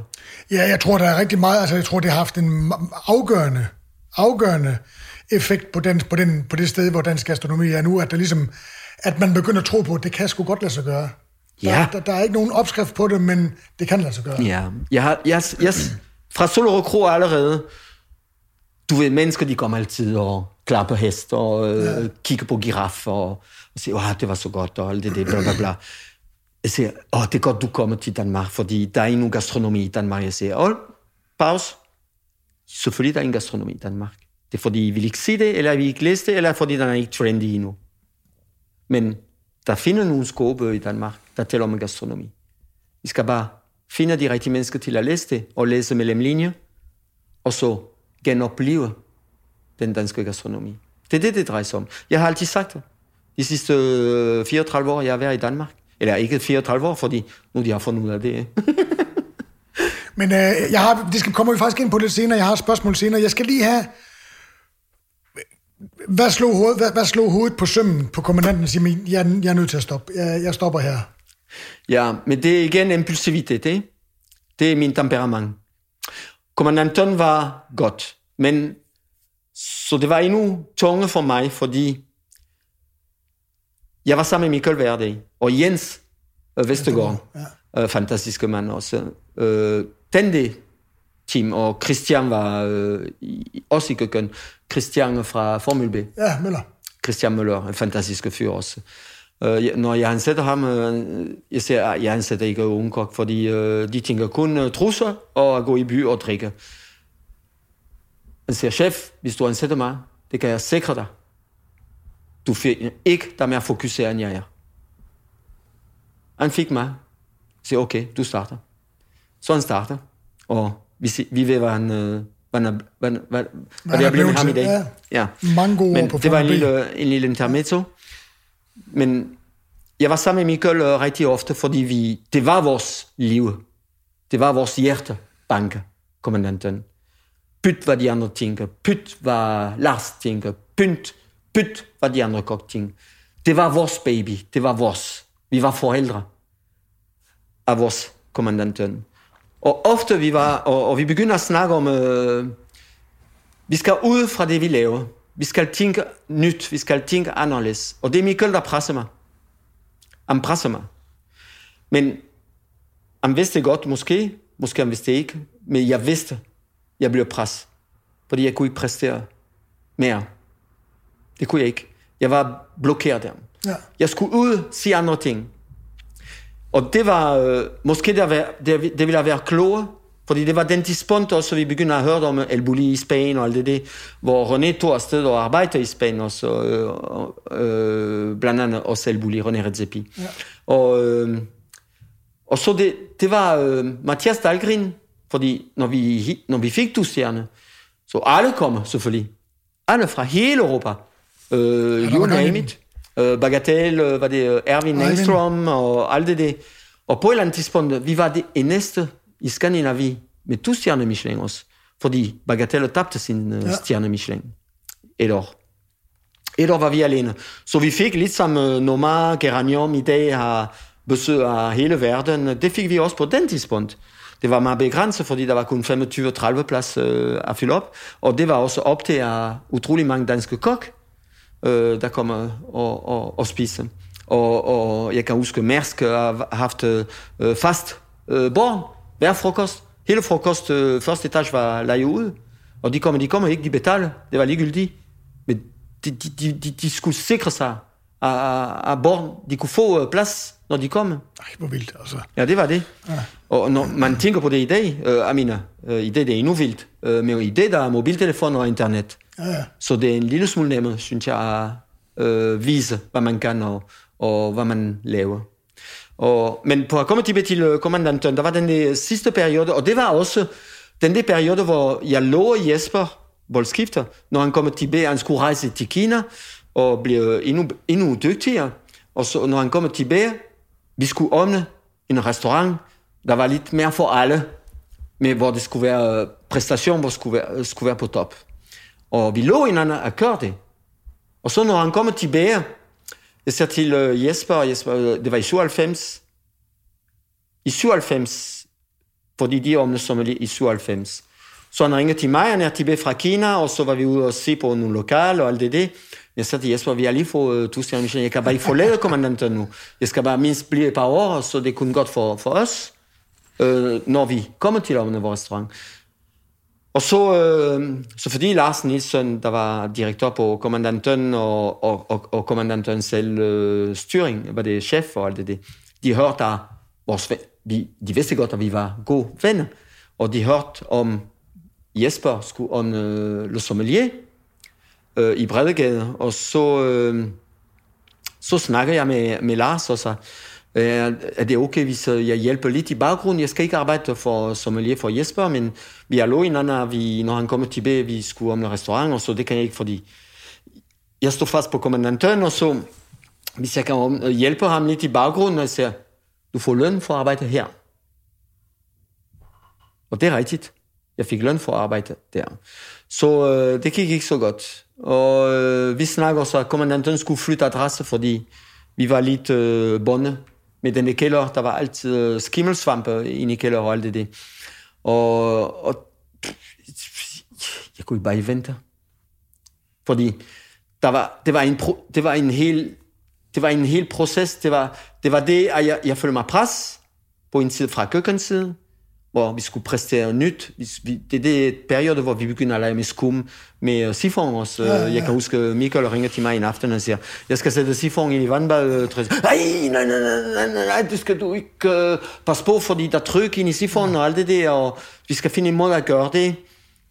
Og så uh, vi gjorde det alligevel, og alt det der, det er fordi, vi vidste ikke, hvordan det fungerer, alt det der. Og Mathias Dahlgren, der, der, var, der kom og spiste fra, fra sin øh, øh, berømte restaurant, hvor han var lige åbnet, fordi han øh, vundet Bocuse d'Or. Og så åbnede sin restaurant, øh, øh, jeg kan ikke huske restaurant, den første. Ja, jeg kan heller ikke. Ja. Ja, det var Mathias Dahlgren. Ja. Og så... Øh, han meget spansk inspireret. Ja, og så, ja, fordi han var lige kommet til fra El Bulli. Ja, spansk og så, Ja, og så, og så øh, og så, og, så, og så fortæller os, øh, hvad han har på kort, og hvad han spiser dernede, og, Og jeg skulle til fjernsyn i Sverige, så gik jeg, så ringede jeg til ham og sagde, kan jeg komme og spise, og kan vi mødes, og alt det der. Han har altid været så sød, Mathias. Og han tog mig alle steder og kiggede på markedet, hvor der var råvarer og alt det der, og øh, spise ind i restaurant, alt det fik jeg en... I Stockholm? I Stockholm, ja. ja. I Stockholm hos øh, Mathias Dahlgren. Bonlock. Bonlock, ja. Bonlock, ja. Det er rigtigt. Og det var en restaurant af Nomne, hvor der var fyldhuse fra første det til øh, nu. Øh, ja, det var en stor restaurant, så vidt jeg husker. Det var, det var det. Han flyttede to gange, tre gange, ikke? Jeg spiste alle sammen. Så, wow. Ja, fantastiske fyr. Og så, så alt det, det gjort af min mavefornemmelse, sagde til mig, ved du hvad, jeg, jeg, skal ikke, jeg skal ikke begynde at, at spekulere med alt det, det problem. Jeg siger, jeg, jeg gør, hvad jeg har lov Jesper, så flytter jeg til øh, Jesper og bliver partner på sommelier. Ja. Sammen med Jesper og Erik Gemal. Jesper Boskifter og Erik Gemal. Og der havde du mange gode år. Mange år i det. Ja. Hvor mange år var det? Sådan Det var øh, til 16. 16 år. 16 år? Ja, til 16, ja. Og i den tid, det ved jeg sgu ikke, om vi kan nå at komme ind på i dag, der lavede I jo MASH og byggede den kæde op, et kæmpe store stykke researcharbejde og opbygningsarbejde med det, som blev en kæmpe stor succes. Umami, øh, den her... Fantastiske fiskeskaldyrrestaurant. Fransk-japanske fusionsrestaurant, som ja. alle tænkte, okay, at København stod nok til det. Det var den i hvert fald i en periode. Og øh, kæmpe stort arbejde, og det, det kan vi jo nærmest lave et helt program om alene, om den historie der. Men øh, i hvert fald på et eller andet tidspunkt, så er det slut, og så er det jo faktisk, du, du øh, befinder dig i en situation, hvor du skal ud på landet til din... Øh, til dit, til dit, ikke dit otium, men til i hvert fald... Ikke til en otium, fordi vi kan ikke stå stille. Uh, hvis det var en otium, der kunne være en otium, men øh, så vi skulle have købt en lille lejlighed i by og, og trække os fuldstændig uh, og bruge penge bare til at gå og spise. Men det gør vi ikke, fordi uh, vi, vi har sat rigtig mange projekter i gang. Uh, lige nu for, først for at genskabe diversitet uh, på land, øh, det hvor vi kommer fra, fordi det mangler lidt også.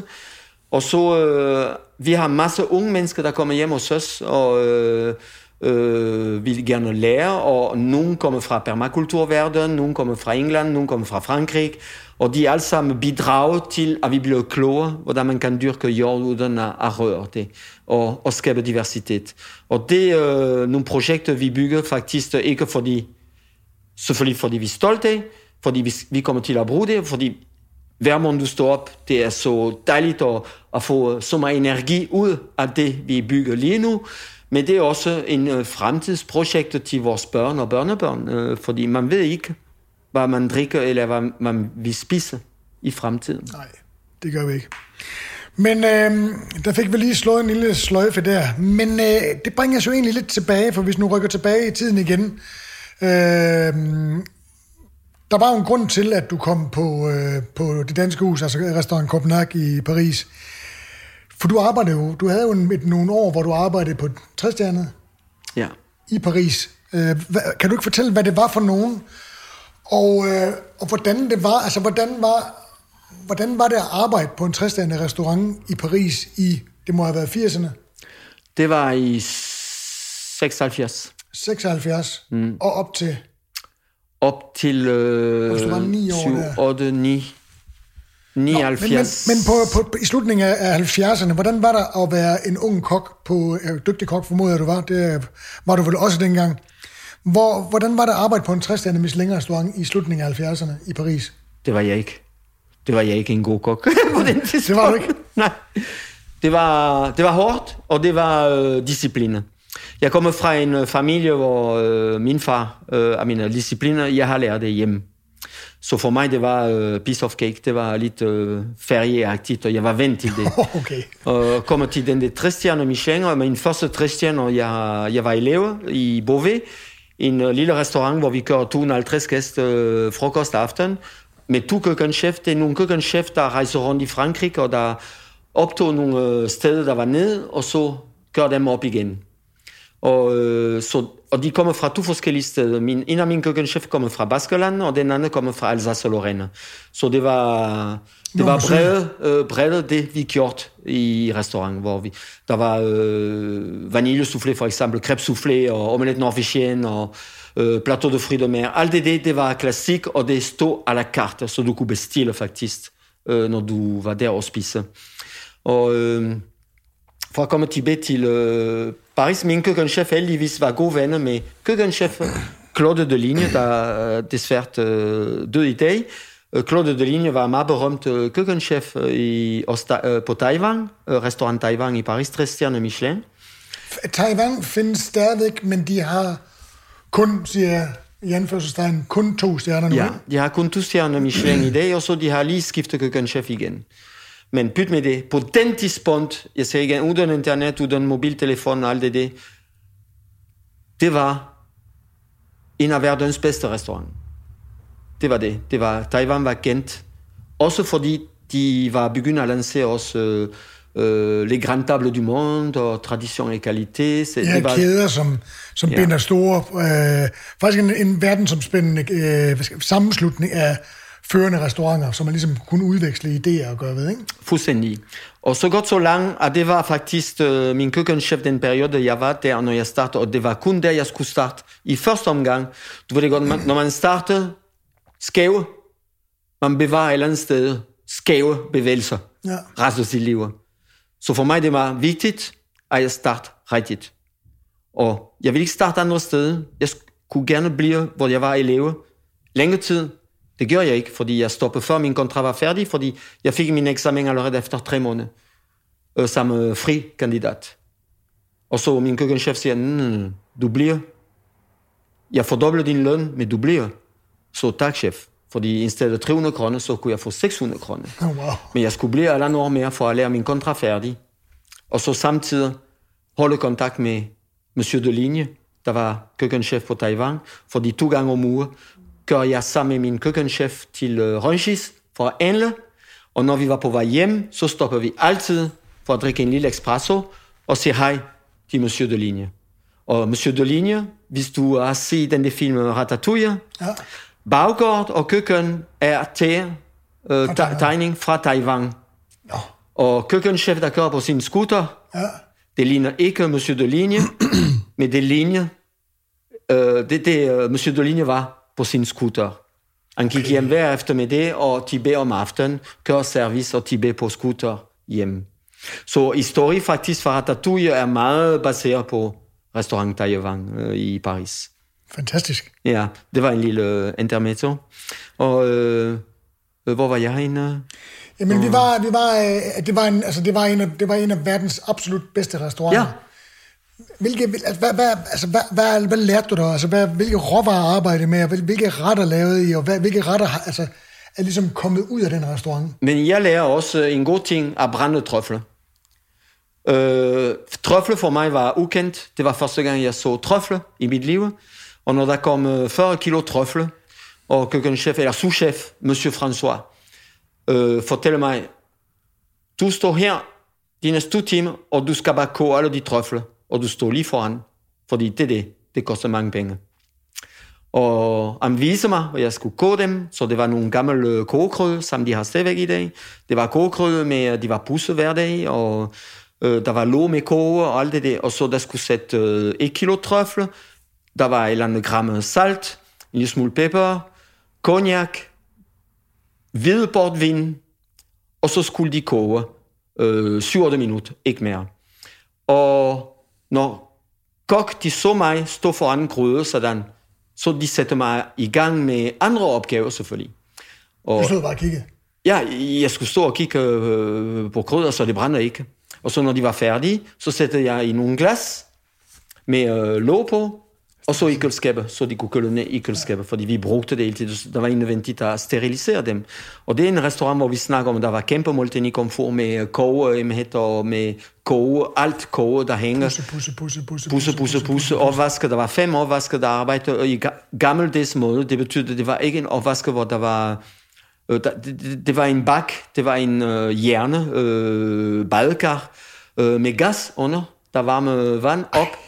Og så øh, vandet var varmet op, og så hver morgen, det kog op, skumme, skumme, og så det var den vand, der blev brugt til at vaske potter, pan og krydder. Stadigvæk. Det gyllas. Med, med mere vand på, selvfølgelig. Ja. Eh? Det var det sådan, det fungerede på den tidspunkt. Og ikke noget med øh, øh, linje, vaskelinje, man kørte igennem på rullebånd? Og... Nej, nej, nej, nej, den det jeg glemte, det var. Rullebåndet, det var øh, flere år vasker ind i køkken. Wow. Men det var det. Og så der var rotissoir også fra Molteni og alt det der, fordi vi selvfølgelig øh, øh sætte an og kanetter, og der var, øh, ja, der var også røgrep og øh, alt, you dream it øh, celle, lammecelle også farceret på tre forskellige måder, og serveret på sølvfad, og kanetter var serveret på øh, steg à la minute selvfølgelig, og serveret på øh, sølvfad, der var jo 22 kilo, med øh, små citronskiver, øh, der stod op sådan rundt omkring kanetter, øh, et par stykker, og så øh, gondole med serviette, og rose med majro øh, dyb i øh, farvestof, og øh, buket øh, friseret persil, det det. Og så, øh, altså sådan men, men det var jo ikke, det var jo ikke Escoffier køkken på den måde, vel? Nej. For det var jo, altså det var jo efter den periode med, med hvad hedder det, La Nouvelle Cuisine og Chef Patrons, der lavede deres egen mad. Så det var jo, det, det, det, det, men det var vel alligevel klassisk fransk, selvom det ikke var øh, det gamle Escoffier-køkken. Det var total, øh, total øh, Escoffier-essence, men ikke på talerne. Fordi det var også service på talerne, og der var nogle øh, fantastiske... Øh, hvis du kigger nogle gange øh, terræn, øh, det er det specielle de Søn laver på ja, talerne, ja. for eksempel. Det var den type terræn, der var serveret på talerne. Og der var en, jeg kan huske en flot dessert øh, på landtidspunkt, øh, en pæredessert. Det var helt hvid. Der var fem-seks forskellige dessert med pære, og alle dessert var hvide. Det var helt vildt flot. Okay, det lyder meget. Det kunne ja, og tjener med anskold, det er det. Jeg kan huske tjener, de bakker op så man sætter tæppe oven på tæppe ind i restaurant for ikke at, lægge, for ikke at slide øh, den rigtige øh, tæppe. Og så der var sat nogle øh, beskyttelser i træ øh, omkring alle kolonner, for ikke banke med en bakke eller et eller andet på kolonne, fordi det, det er et, øh, et monument, øh, ja. hvor Taiwan øh, finder sig. Den, den er fred. Okay. Det er en fredet bygning. Det er en gammel, øh, en gammel hvad det, parisisk øh, slot-agtigt. Og øh, tjener, de skulle arbejde med hvide enske, og ikke røde bestik øh, på, på flade side, men på kant. Fordi man kunne se også med, med enske. Og der var Monsieur Vrina, der gik rundt hele tiden hver dag. Han var den første, der kom. Den sidste, jeg får lov at arbejde med Monsieur Vrina. Vrinas far, der bliver direktør efter søn, der bliver direktør. Og, og hans far, de gik og, og banke på ben tjener øh, hvis de snakker, hvis, de var, hvis deres øh, skjorte var beskidt, øh, hvis øh, negle var lidt sorte, eller for lang, øh, eller de svede lidt, eller eller andet, så fik de... Øh, Spark over Ja, han sparkede dem rigtig øh, over så meget, at de kunne ikke arbejde. Så de var nødt til at tage hjem. Og så var der ikke nogen penge? Nej, selvfølgelig ikke. Og det er meget sjovt, fordi når man snakker om penge, de lønceller, jeg fik derfra, du ved, det er nogle gammeldags lønceller, Øh, fordi jeg har samlet alt. Jeg har samlet alle lønsedler, alle det, de lange, de er meter lange, sådan, og så en centimeter tyk, hvor det var, hun skriver med, med blyant. Ej. Og så han tog transport. Jeg bor lige ved siden af. Han tog 50 frank transport. Jeg har aldrig øh, tjek på. tjek på det. Det trækker han fra din løn? Ja, han trækker fra min løn 50 frank fra 900 kroner løn om måneden. Ja. Det er mange penge. Ja. ja. Men der var utrolig meget disciplin, men køkkenchef var opfindsom, var kreativ, så godt, så, god, øh, så, så godt øh, begær øh, med kreativitet, at der var mange køkkenchef, der kom ind i køkken og vær og delte, delte til service, ligesom man gør i dag. For eksempel, hvis øh, du har lyst til at tage til en til geranium og så stå en lille hjørne og kigge, hvordan de gør service og alt det. Og det sker rigtig ofte, men også fordi øh, Monsieur Deligne, køkkenchef, øh, på Taiwan. Han var, han var en, der træner op de øh, unge til at, at blive MOF, øh, Meilleur Ouvrier de France. Som er mestre, altså det er en, en, en eksamen, som er ret hård, man skal igennem. For håndværker. Ja. Ja, det er håndværker, ligesom øh, øh, du ved, man kender fra gammeldags, øh, det er det ordre, øh, hvor du skulle gå rundt omkring Danmark for eksempel, og Jamen, det findes ikke en rigtig. Loge, en loge? Ja, men det findes ikke rigtig på samme måde, tror jeg. Ja. Altså, der var den der med Ouvrier de France, og så var der en anden en også, hvor de også rejste. Ja, uh, Compagnon du Tour de France. Ja, men der var en anden, øh, der var, som lavede et magasin også. Hvad pokker han? Det var nogle loge, nogle specielle loge. Hvor Øh, du skulle arbejde i de forskellige regioner i Frankrig, Ja. for ligesom at komme rundt. og når du var færdig med at arbejde i hele, alle regioner, så skulle du gennemføre en mesterværk. Præcis. Og den mesterværk, ligesom uh, Yves Turiez, Det er det, jeg mener. ja, Yves Turiez er, øh, det er en af dem, der har gennemført det. Ja. Han har også brugt hele sit liv til at skrive en monument, øh, bøger, selektion, hvad det er, kollektion. Jeg har dem. Det er helt vildt. Du har alt, For hvad you regioner. dream. Alt om uh, mad, Råvarer. petit four, uh, hvordan man anretter en buffet, uh, alt på den tidspunkt. Ja. Ikke på nuværende tidspunkt. Men du har alle klassik i. Du ved, hvordan du skal lære en, øh, en langouste parisienne. Øh, chemisère med gelé og chaufroité med hvide og sorte farver, og trøffel inkrusteret i, og alt det der. Så alt det der kan du finde. Men det var ikke det, I lavede. I lavede en moderne SK4-køkken. Ja, det var meget, meget mere moderne. Der var, øh, det var berømte for øh, den kanette citron, det var berømte for øh, farceret lammecelle, med, øh, det var berømte for cervelat de fruits de mer, men det var et helt vildt. Det var en, en pølse, baseret kun på øh, skaldyr. Og, og øh, det meste, der var i, det var hummer øh, og krabbekød, og, og der var øh, småsnegle, og der var øh, you name it. Øh, og det var serveret med en sauce og øh, en beurre blanc, en beurre nante. Det er en beurre blanc med scalotteløg i, hvor man bevarer scalotteløg i, i forhold til den almindelige beurre blanc. Og øh, masse kaviar i, og så øh, også serveret øh, præsenteret til gæster, det kuperet, øh, skæret ud i restaurant, og øh, der var helt stegt foie gras med en øh, sherry eddike-sauce med masse brunoise grøntsager. Øh, der var, øh, ja, jeg har kort derhjemme, der har rigtig mange øh, ting, det, det er helt vildt. Og top, top, top råvarer. Is, fordi jeg startede også på dessertparti deroppe med en crazy øh, konditor. Vi kører is morgen, aften selvfølgelig, og der var endnu ismaskine Carpigiani, som vi har i dag, og alt det der. Og det var på is. Det var med vand og salt. Ja. Ja, så jeg skulle komme tidligt om morgenen for at sætte det i gang, for det tog så lang tid. Og det var mange forskellige iser. Der var 5-6 iser, der skulle køre, og de skulle være færdige kl. 12. Men man havde et apparat, man satte ned i salt op. Hvad hedder det? Kulde, kuldeblanding, hedder det ikke det? På dansk, tror jeg. Thomas, hedder det ikke det? Når du rører Jo, øh, det vand var og is og antirefrigerant. Antirefrigerant. Det var det samme, som vi brugte til øh, bil og alt det der. Ja. Så det var vigtigt, at du sætter ikke for meget is, og det var ikke for varmt, og det skulle kølne ned først, fordi inde i is med, med salt, øh, for at komme koldt i, så det kunne stive hurtigt. Og hvis der var lidt af den der likide, der løb ind, alt skulle ud, så du skulle være rigtig opmærksom på. Men øh, det var hårdt. Og så, du spiste ikke frokost, hvis der var ikke færdig med... Der var en terrine også med, en terrine med øh, øh, smørcreme, med pistache, øh, mocha, øh, chokolade, Marjolaine. marjolaine. Ja. Og marjolaine biscuit indimellem. Og så alle kanter med marjolaine. Og så chemisser med øh, chokolade med nougat, øh, med croquant fra hasselnødder. Det skulle jeg være det. Ah, men det var... Det var ikke Og sjovt. Nogle af de dessert, de var serveret med iseskulptur. Nogle af de andre dessert, de var serveret med puftet sukker og alt det der. Jamen, det var... Men det var sjovt at se det, og det var Hvor, hvor lang sjovt. tid var du der?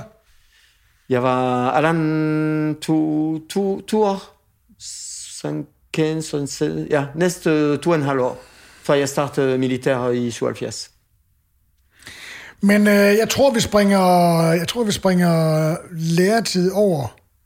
Det kan man også læse om i din bog. Man kan, altså, jeg vil endnu en gang anbefale, at man køber Francis' bog og læser om hans fantastiske kokkeliv, for den er, det er virkelig en af de bedste bøger, jeg har læst. En af de mest rørende bøger, jeg har læst. Tak, Inden da, vi skal træde vi endnu længere tilbage. Nu er vi næsten ved at være dernede af. Uha. Øhm, jeg ved ikke, altså... Øh, nej, jeg vil egentlig hellere gå, et skridt tilbage. Hvordan er det, du kommer hen til at finde ud af, at du gerne vil være kok? Jeg ved, og det, det skal vi lige huske at tid til, vi har lige ikke så meget tid tilbage, men vi skal have snakket om, hvordan og hvorledes. Øh, du har haft et kompliceret forhold til din far, øh, som øh, desværre ikke er her mere, men øh, det er jo et eller andet sted ham, der, som jeg lige forstår det, får dig til at interessere dig for mad, blandt andet. Jo, men det er fordi, jeg kommer selvfølgelig fra et øh, område i, i Sydfrankrig, hvor vi lærer alle sammen mad. Øh, hvis du kok, I mean, øh, ofte når du kok, du åbner en lille restaurant i området, fordi øh, man har det svært at, at køre øh, mere end 50 km væk fra sin øh, hjemsted. Og øh, det, du lærer mad, det skal være noget, at de mennesker, der kommer og spiser, kan genkende. Det betyder, at du har lært, det, du har spist hjem, du kan åbne en restaurant og lære det samme i en restaurant. Fordi de mennesker, der kommer, de skulle sige, ah, det var en god garbyr. Eller, yes, det var en god uh, forgraterine. Eller, ja, det var en god uh, entrecôte, eller eller andet. Så det er meget svært at komme ud og være kreativ. Det kan du ikke. Det er næsten umuligt. Men heldigvis, jeg har haft en far og en mor, der var dygtige til at lære mad.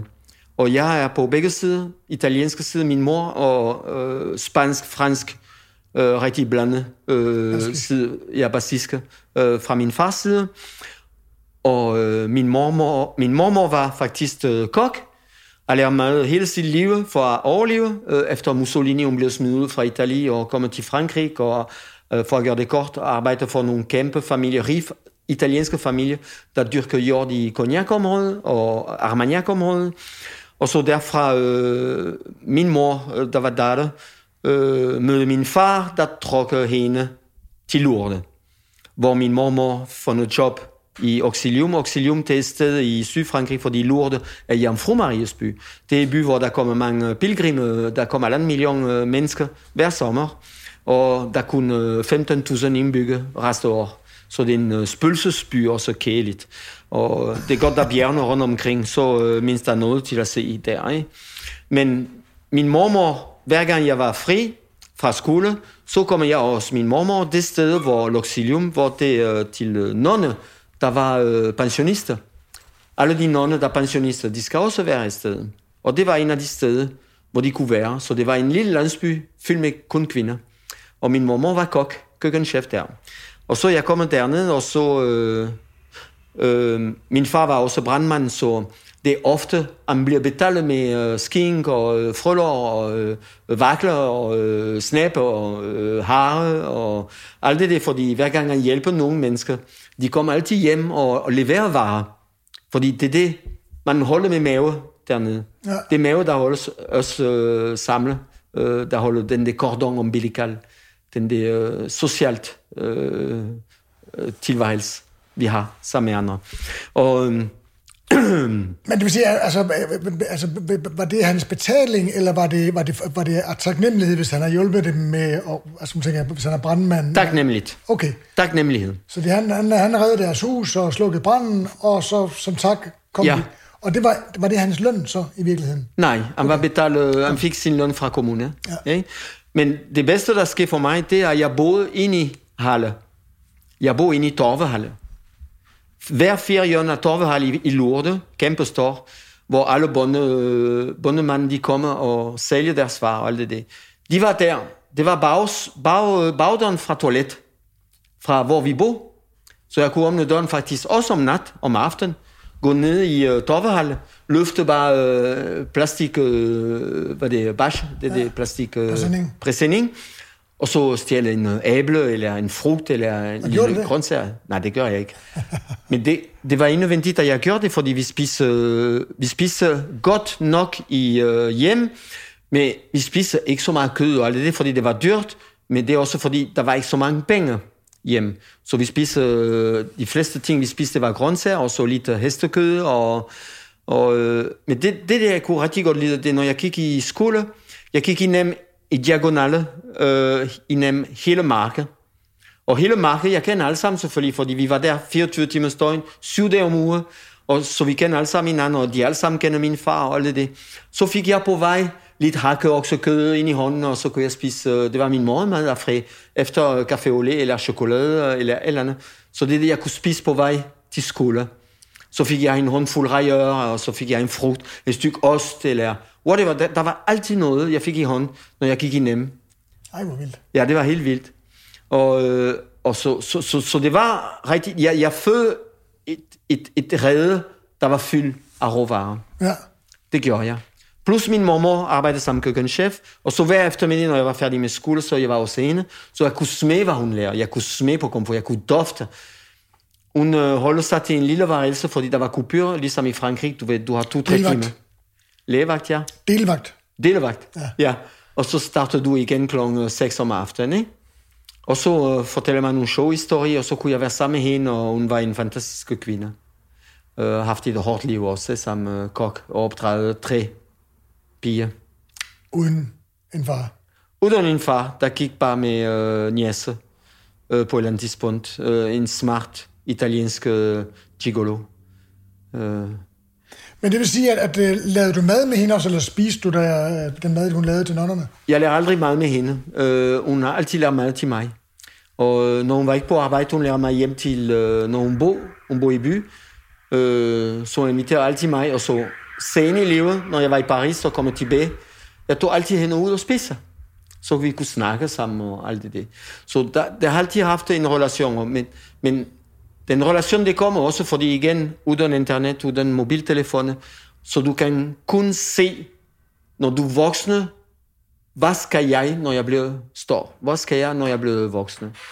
Og alle øh, lærere, de har sagt til min far, fordi de vidste godt alle sammen, jeg skulle være kok. Han bliver aldrig kok. Han er ikke god nok. Uh, han kan ikke få sin eksamen og alt det der. Og min far sagde til mig, du kan ikke være kok. Men hvad vil du? Jeg skal bare være kok. Uh, ligegyldigt hvad? Uh, Jeg skal ikke være brandmand. Øh, det har vi en hjem. Og jeg skal være politimand. Jeg får lidt. Jeg kommer til at flappe øh, bag øh, motorcykler. Der. jeg skal være kok. Det er næste, fordi jeg vidste også, det, øh, for mig det var vigtigt, at samtidig, øh, jeg var dygtig til at svømme. Jeg var elite svømme også på samtidig, og min far ville gerne, at jeg fortsatte at være øh, øh, svømme og, og skole. Du ved, øh, hvad kalder du, når du går i skole, men også øh, sport. Ja, sådan sports, hvad hedder det, sportsgymnasium? Sports. Ja, sportgymnasium, alt det der, fordi det er det, han vil. Så når jeg har sagt, at jeg var ikke interesseret, og nej, så han blev skuffet. skuffet. Øh, og ja, så der var kun den uh, sidste mulighed. Jeg skulle være kok, og jeg, jeg var helt vildt glad, fordi jeg var rigtig glad faktisk for mad, fordi jeg gik en dag fra min, min mor, øh, øh mine forældre, fordi det var pisse at være hjemme. Jeg gik hos min farmor, og der har jeg sagt, at jeg kommer ikke hjem. Det er slut. Og jeg var, jeg var ikke så stor. Og så jeg stjålet faktisk øh, nogle øh, mais fra øh, nabo, og nogle hvedekærne og alt det der, fordi der var mølle ikke så langt væk fra min farmor. Og så jeg begyndte at knuse det med sten, fordi jeg skulle lære brød. Og jeg tænker på, hvis jeg kan lære brød og sælge det, så kan jeg købe måske en kylling, så kan jeg få nogle æg og, og, og, og, og sådan og sådan, ikke? Og så, ja. kan vi, så jeg er afhængig. Så jeg skal ikke komme hjem igen. Det er sådan, jeg tænker. Wow. Det lykkes ikke selvfølgelig, fordi ja, det proces var lidt længere. Øh, en længere tanke, end, øh, end jeg troede. Men det var tanker. Og så jeg blev kok, fordi, og så det var en god måde også, at jeg kunne forlade hjem, tror jeg. Fordi at være kok, jeg startede i Lourdes, det var et forfærdeligt sted, hvor der var øh, øh, marihuana øh, engageret i det, det sted, hvor jeg arbejdede. Var nogle fyr fra Paris, der overtog den bedste hotelrestaurant i by. Og øh, fordi de var fra Paris, jeg synes, det var sjovt at arbejde for dem, fordi så jeg kunne se noget, øh, fordi de kommer fra Paris, de kommer ikke fra området, så jeg kunne se en ny måde at lære mad. Høre nogle andre ja, ting. og lære andre ting. Men det, det gik ikke, fordi køkkenchef var skide fuld hver dag og kaste op og, og slås med, slå ned personal, og jeg, jeg var nødt til at gemme mig ind i kølerum, og øh, han kaste pot og pan, og, fordi han var på virke også, og... Øh, øh, kigge op øh, på værelse øh, med lud og øh, stjæle foie og laks og alt det der, og spise op og svine hele hotellet. og, og politi lukker sted på et eller andet tidspunkt simpelthen. Og, og jeg var nødt til, jeg, jeg, jeg tør ikke at snakke med min far om det, fordi jeg var bange, at jeg, jeg tabte min job. Men det er politi, der lukker stedet, så jeg var nødt til at fortælle ham. Og så jeg siger, far, du skal finde et job til mig. Og så heldigvis, ham der har sted, for der fik forpagtet sted, sin søn, det var en af de køkkenchef, der rejser rundt i, i Frankrig og så fik tog mig til elever i Beauvais, nord fra Frankrig, nord fra Paris, hvor jeg kunne starte. Men det kræver også, at jeg skulle rejse. Og hvor gammel var du der? Øh, jeg var 14. Wow. Ja, 13,5, 14, ja. Ja, det var i 74. 74, ja, 74. Nå, Francis, vi begynder jo, og, ja, vi er faktisk ved at være nede ved begyndelsen nu. Ja. Så vi er jo faktisk igennem, startet lidt bagfra, gået igennem med et par, store, øh, med et par små øh, øh, svinghjerner. Jamen, jeg har jo igen, ligesom så vanligt, når jeg har øh, gode kollegaer i foran mikrofonen her, så har jeg jo sindssygt mange ting, jeg gerne vil spørge om. Øh, heldigvis har du selv kommet rigtig meget øh, er du kommet rigtig meget ind på nogle af dem. Så inden jeg vil slutte af med os, med os og jeg, jeg ved næsten, hvad du vil svare, men nu, nu gør vi lige et forsøg alligevel, øh, og spørge dig om, hvad du, hvad, du, hvad, du, hvad du godt kunne tænke dig at bruge din kokkestemme til. Det vil jeg ikke gøre endnu, men det kommer lige om et øjeblik. Øh, jeg kunne godt tænke mig lige at snakke om... Den er du faktisk også inde på. Jeg kunne faktisk godt tænke mig at... Lad os, lad os blive nede i din barndom, fordi vi kan simpelthen ikke nå de andre alligevel. Kan du fortælle en af din barndom sådan store madoplevelser? Altså, måske en af de første gange, du, du fik et eller andet, spiste et eller andet, altså oplevede et eller andet med mad, der gjorde, at du tænkte, det er fantastisk, det at skal beskæftige mig med resten af mit liv. Hvad fik du at spise? Største madoplevelse, det var øh, med mine forældre og min øh, søster, fordi en gang imellem, når, når det gik godt for min far, og jeg var... Øh, øh, øh, han fik en, fordi han fik tre job alt i alt. Så han fik sin uh, tredje job, arbejdede for øh, den der sportkulturcenter der. Så han, han, han tjente en lille smule flere penge på den tidspunkt, og så der var plads til, at vi kunne tage den der uh, R4 Renault. Du ved, man kan ikke sætte tre på bagsædet, fordi det er jern uh, ja, sæde. Og det er altid uh, min lille søster, der står i midten. det var sådan, vi slås hele tiden, hver gang vi skulle køre i den skidebil der. Og så der var en øh, rigtig, rigtig god restaurant, der var lidt ud fra Lourdes, op ind i bjergene, et, uh, fordi det hvor de lærer alle de specialiteter, uh, jeg kender i dag. For eksempel ortolan, små ja. fugle. Ja, ortolan, hvad er det? Det er vel en, det er en slags, det er vel ligesom en slags solsort, eller det, er også noget, der hedder en ortolan, men, men det er sådan en lille... Det er en lille bitte, bitte fugle, man tømmer det ikke ingenting. Det tager hele tiden at, at, at, at fjerne fjer. Ja. Man bevarer det helt. Man sætter en lille smule spæk rundt omkring på en spyd, så du får 5-6 stykker på en lille spyd. Og så de bliver hårdt øh, grillet på bajs. Og så øh, specielt, eller det som man gør hjemme hos mig, man varmer op en, en hjernegryde med øh, grisefedt eller med andet fedt. Og når det begynder at brænde, så hælder det man over og så det får alt til at blive sprødt. Ja. Og, og så efter, du får en lille spyd med, med små fugle en af gang, fordi de skal ikke køle ned. Og så får du en serviet over hovedet, og så en kæmpe glas øh, cognac eller armagnac. Og så man dofter, dofter på armagnac, og så spiser den fugle. Og så du tykker. Med, med ben og det hele også? Med ben og det hele. Alt. Hoved, ben, indmad, alt. Men det er så småt. Jeg vil, jeg vil sige, at det står som en, uh, en 10 krone, en, en, en gammeldags 5 krone uh, mønt. Og så, der, der, den der, der, der vinder, den der vinder, det bare, det er den, der får den så småt som muligt uh, sidste kugle uh, tilbage, efter du har tykket det hele. Så det skal være en lille bitte kugle, så sætter du kugle på, på bord, sådan, og så når du har spist... med, hvor der, hvor der er ben og sener, så du ikke kan, du ikke kan suge saften ud af. Ja, det er det, du kan ikke du spise mere. Du det igennem. Ja. ja. Og suge saften ud af det. Nemlig. Og så når du har de 4-5 kugler i forhold til, hvor mange du, du fik på spydet, så du har, du har vundet øh, konkurrence. Men det kunne, sted kunne man også spise frølår. Fordi frølår, det var en, en, en delikatesse, fordi de, de blev fisket ikke så langt væk derfra. Der er lagt det stæng, det er en sø op i bjergene, hvor man øh, kigger med i weekend, som, øh, nogle gange med min far, og fisker dem. Man fisker dem med øh, fiskestang, og så rødstoffer, og så en krog. Og så øh, du ryster, og så når de ser den der røde farve, det er ligesom tyr en lille bitte smule. Så hopper de, og så bliver de fanget. Og så efter selvfølgelig, øh, man skal klippe, fordi man spiser ikke overdel af kroppen, man spiser kun nederste del. Det var lidt svineri, men øh, så er det. Det er også en specialitet. Der er mange svineri men det, og, det, og det var også en stor oplevelse for dig dengang? Ja, det var, det var også en uh, oplevelse. Og den, en anden oplevelse, det var at spise øh, øh, ål. Fordi ål var fisker lige foran øh, restaurant. Og min far fisker ål, fordi han var brandmand og dyrker.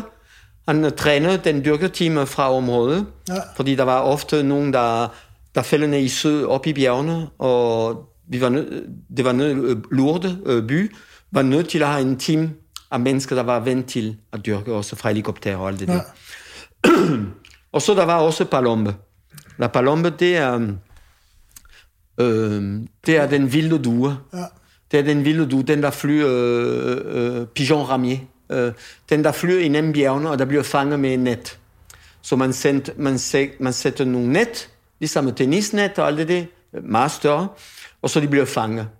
Og så øh, man dyber øh, dem, man... Øh, hvis de ikke døde der, så man... Øh, øh, når du kan ikke trække vejret, man... Kvaler. Man kvæler dem i en glas øh, Armagnac. Eller cognac, fordi når de er kvæle, så når du ved, bum, så suger Armagnac ind i kroppen igen. Okay. Så de bliver godt marineret. Og så efter det, så man hænger det øh, med fød, og så når de falder ned, så de, de bare til at spise. Så de modne. Ja, så de... Meget borne.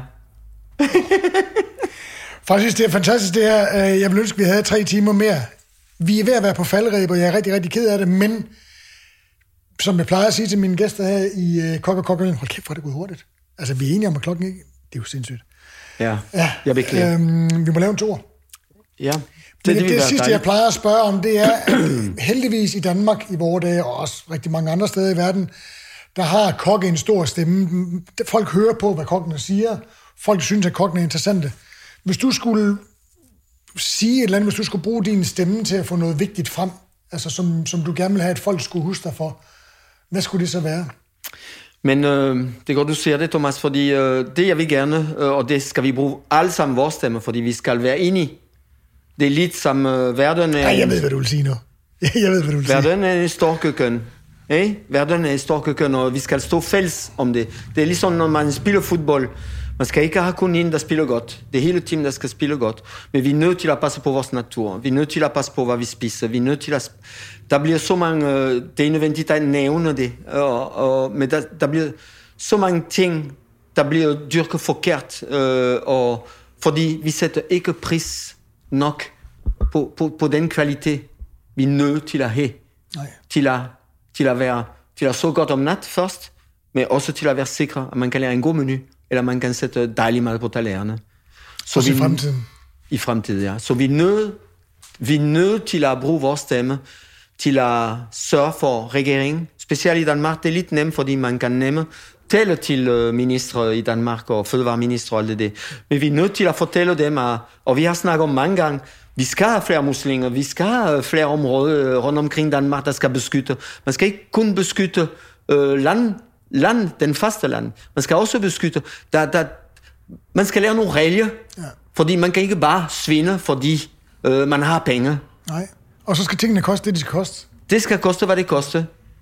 Og, og, og mennesker skal lære at spise en rigtig kylling, og ikke en papkylling. Og så skal de der at betale for den. De skal betale for det, fordi råvarer kommer ikke til at blive billige i fremtiden. Tværtimod. Det kommer til at blive dyr og dyr. Og det, hvis I har set den fantastiske film, Sorte Sol, Sol Noir, det, det, det, er en god, det, det er en film, der er 35 år gammel. Det er en god film, der fortæller faktisk, hvordan fremtiden ser ud en lille bitte smule. Og de rige ville have nogle pengeboks til at sætte deres øh, oksemørbrød i Buffy, eller deres, øh, ribeye. Den vil jeg se, Francis. Mm. Tusind tak, fordi du kom. Øh, det har været fantastisk at have dig med. og Jeg håber, alle I lytter derude er lige så glad som for det her, den her episode, som jeg har været. Og så skal jeg da lige huske også at sige tusind, tusind tak til øh, Gastro Tools, som jo øh, har været søde og sponsorere det her, øh, den her episode.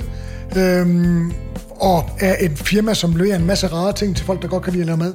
Så tusind tak til jer, og tusind tak til Francis. Men øh, det er rigtigt, man kan sige tak også til Gastrotul, fordi alligevel de tager det op som en stemme. Og det er en kæmpe stemme alligevel. Det kommer til at hjælpe også på en eller anden måde. Hele proces. Fik I den med, Tools? Tusind tak Man for skal det. ikke svinde nogen. Alle kan bruge til noget. Det er det. Tak for i dag.